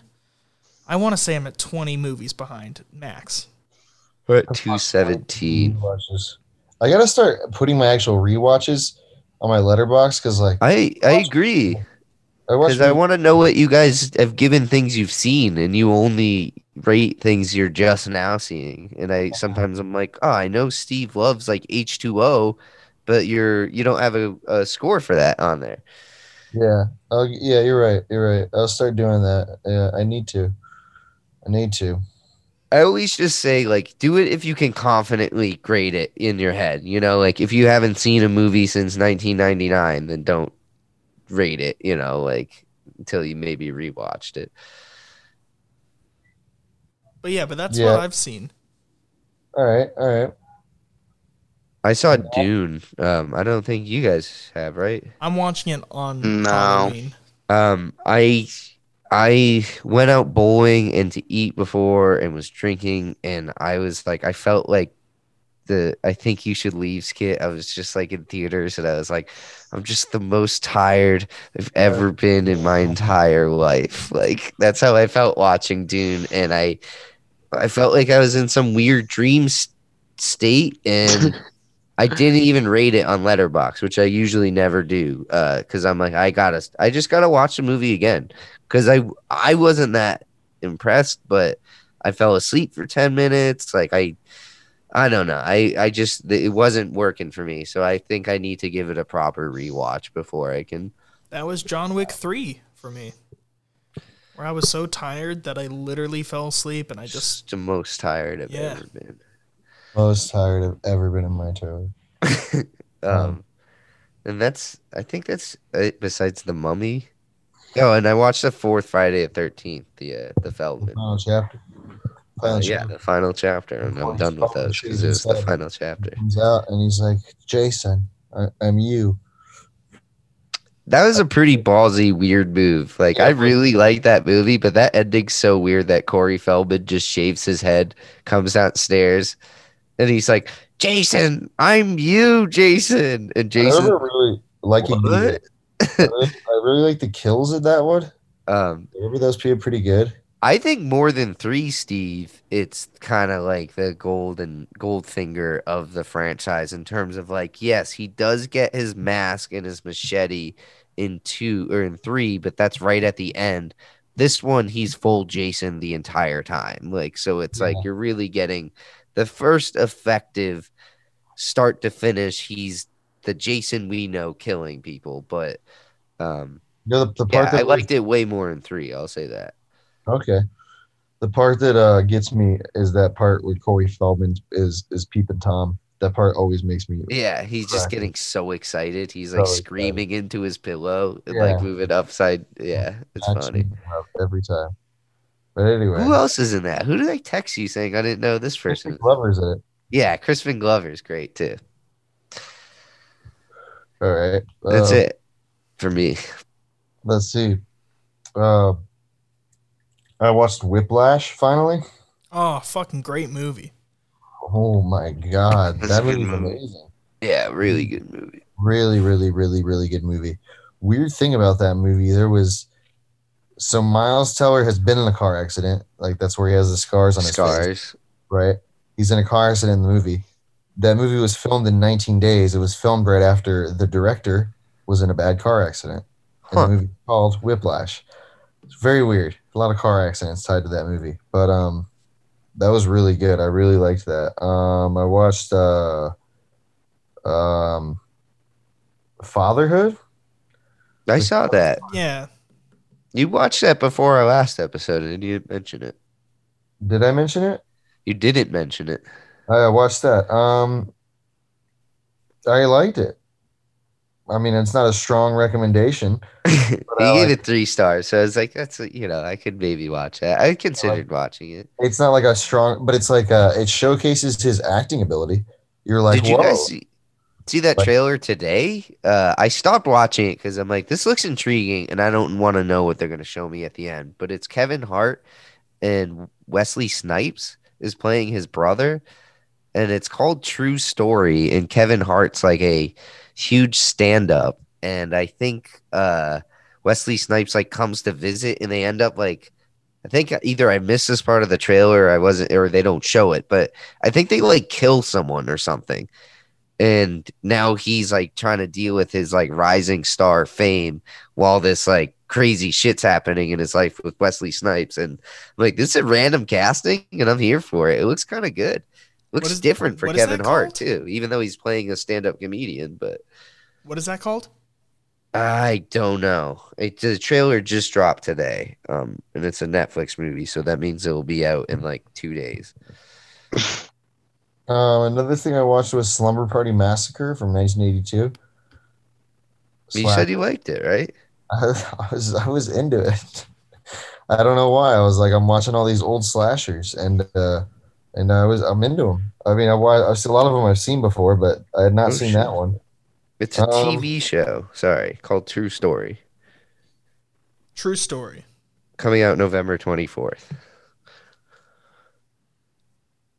But yeah, that's uh that's that's about all I got.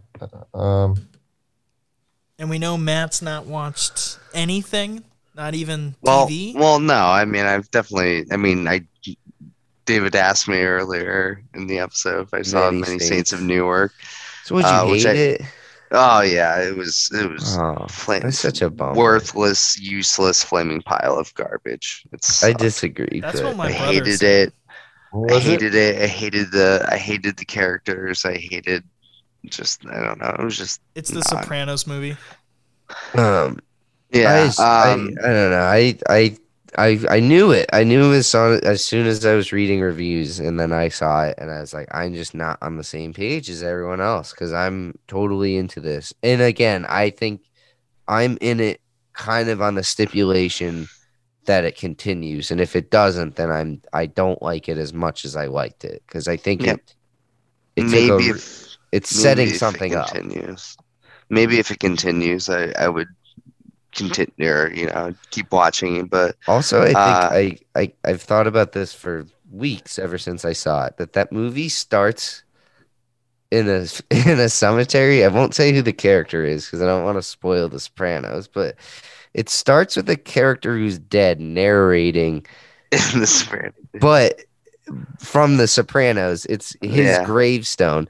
But before it gets to his gravestone, it's it's there's like a steady cam moving through a cemetery and it's like you're passing other gravestones that are busy telling their own like goodfellas story. And like you hear their like bits of their story but then you move past it and it like goes away until you get to like the character from the sopranos gravestone. And it's him like he's in the middle of telling his story. And it's it's one of the funniest mobster movie like cliches like turned on its head like i don't know i thought it was a really good funny thing yeah. Uh, one other thing that I watched that was just disappointing and I did not like uh, was Midnight Mass. I was not a fan. Wow. That's Yeah. Another super Dave into midnight mass thing that he. Yeah, I so I watched What? um I watched uh Haunting of Hill House and Haunting of Bly Manor and i didn't watch those though I loved the, they're so good. They are so good. And Yeah, but- I just thought this was I Do you think by not calling it haunting of something, they're kind of straight up being like, "That's not what this is." No, no, no. No, Like, well, yes. I mean, I know it's. I'm not trying to say like I was expecting the same thing, but like you know, based on the quality of work that you know this guy and his his I wife thought- have I produced, have I? I, I, uh, that's one of my favorite themes is people that will take religion and belief to the ends that will get them killed because they believe. Yeah, I mean, that's like I, I yeah. like that. Like I, I, I thought they I just they uh, explored it really, really well. And that the guy that plays the priest is like amazing. He's just a powerhouse performance, I thought. Yeah, he was really good. I also thought, uh, you know, the guy from Friday Night Lights. Tim and Eric's Nightmare Stories, bedtime stories. Wait, who, wait that's uh The kid who uh, got his cum all over the town. oh Yeah, yeah, his balls cut off. yeah. Uh, the guy from from Lost. So I took your nuggets, Oh my god, I forgot about that. spilled Um, your seed. That's weird because I've never seen Friday Night Lights, but I'm like, man, I really recognize this guy, and I couldn't put my finger on it. But that's definitely why. Yeah. I would suggest um definitely to everyone. I'm really, really enjoying impeachment, the uh the American crime story. Like yeah, I'm, just- I'm gonna watch that. I think Clive Owen is like so he's randomly crushing it as Bill Clinton to the point where I kind of try to watch every scene with my eyes slightly out of focus because it just looks like Bill Clinton and gives you that- until you look at it too much and you're like, well, it's hard to hide Clive Owen schnoz. And uh like Bill Clinton doesn't really have that type of nose, I feel. I mean, he has a schnoz, but uh it's just everyone, it's just filled with great character actors. And Beanie Fedelstein, um, is that her name? Feldstein is just so, so good in it. Um, like she's just like a really big rising star that I like. And on the same note as her, her co-star in the movie Book Book Smart, Kaitlyn Dever is in uh, Dopesick, which is also really, really good on Hulu. It's coming out week to Did week. Did you finish? um, oh no, it's week to week. Yeah, no, I'm I'm in um I'm in the middle of the new impeachment episode, and I'm gonna watch Dopesick after that. But uh, uh Michael Keaton is just incredible in that show. He's Love doing a really Keaton. good job. Me Don't too. Yeah, how far in is that? I think it's five episodes today. Um, Okay. I might yeah. start that. Yeah, I gotta watch that too. and it's a fascinating story. It's so fucking messed up, but but yeah. Sorry, Matt. We really failed. it's, We tried. no, Matt. no worries. uh, you know, I was, I was really in my mind. I was like, maybe we can do it. Maybe we can keep this one short. And uh, but no, it's just about as long as last week. So Just as long. Uh, we got a we got an Instagram, so you can always check us out. It's Podcorn and a movie on Instagram. Please like. Oh no, I got this. Like, share. No, god damn it, I forget it. It's, rate, review, and follow. Damn it. That's it. Rate, review, or follow. That's it. I gotta I gotta figure that out. I gotta get into the zone with that. Um, and then our next episode only comes out in a few days. Our Halloween special. Yeah. So just for that, just you know, I guess it doesn't. We can say it in the episode, but we're just doing a straight Halloween talk. We're not going to do movie news or what we've been watching or you know anything really but Halloween talk because we got a lot of ground to cover. Yeah, a lot of Lot. A lot. So uh so yeah. Again, thank you, Matt, for coming on. Steven. It's great to have all you guys back on. Of course, my horse. Yeah. Yeah. Thanks for having me, guys. It was great chatting. It was fun. Awesome. All right, guys, we'll see you guys next time. Bye. Bye.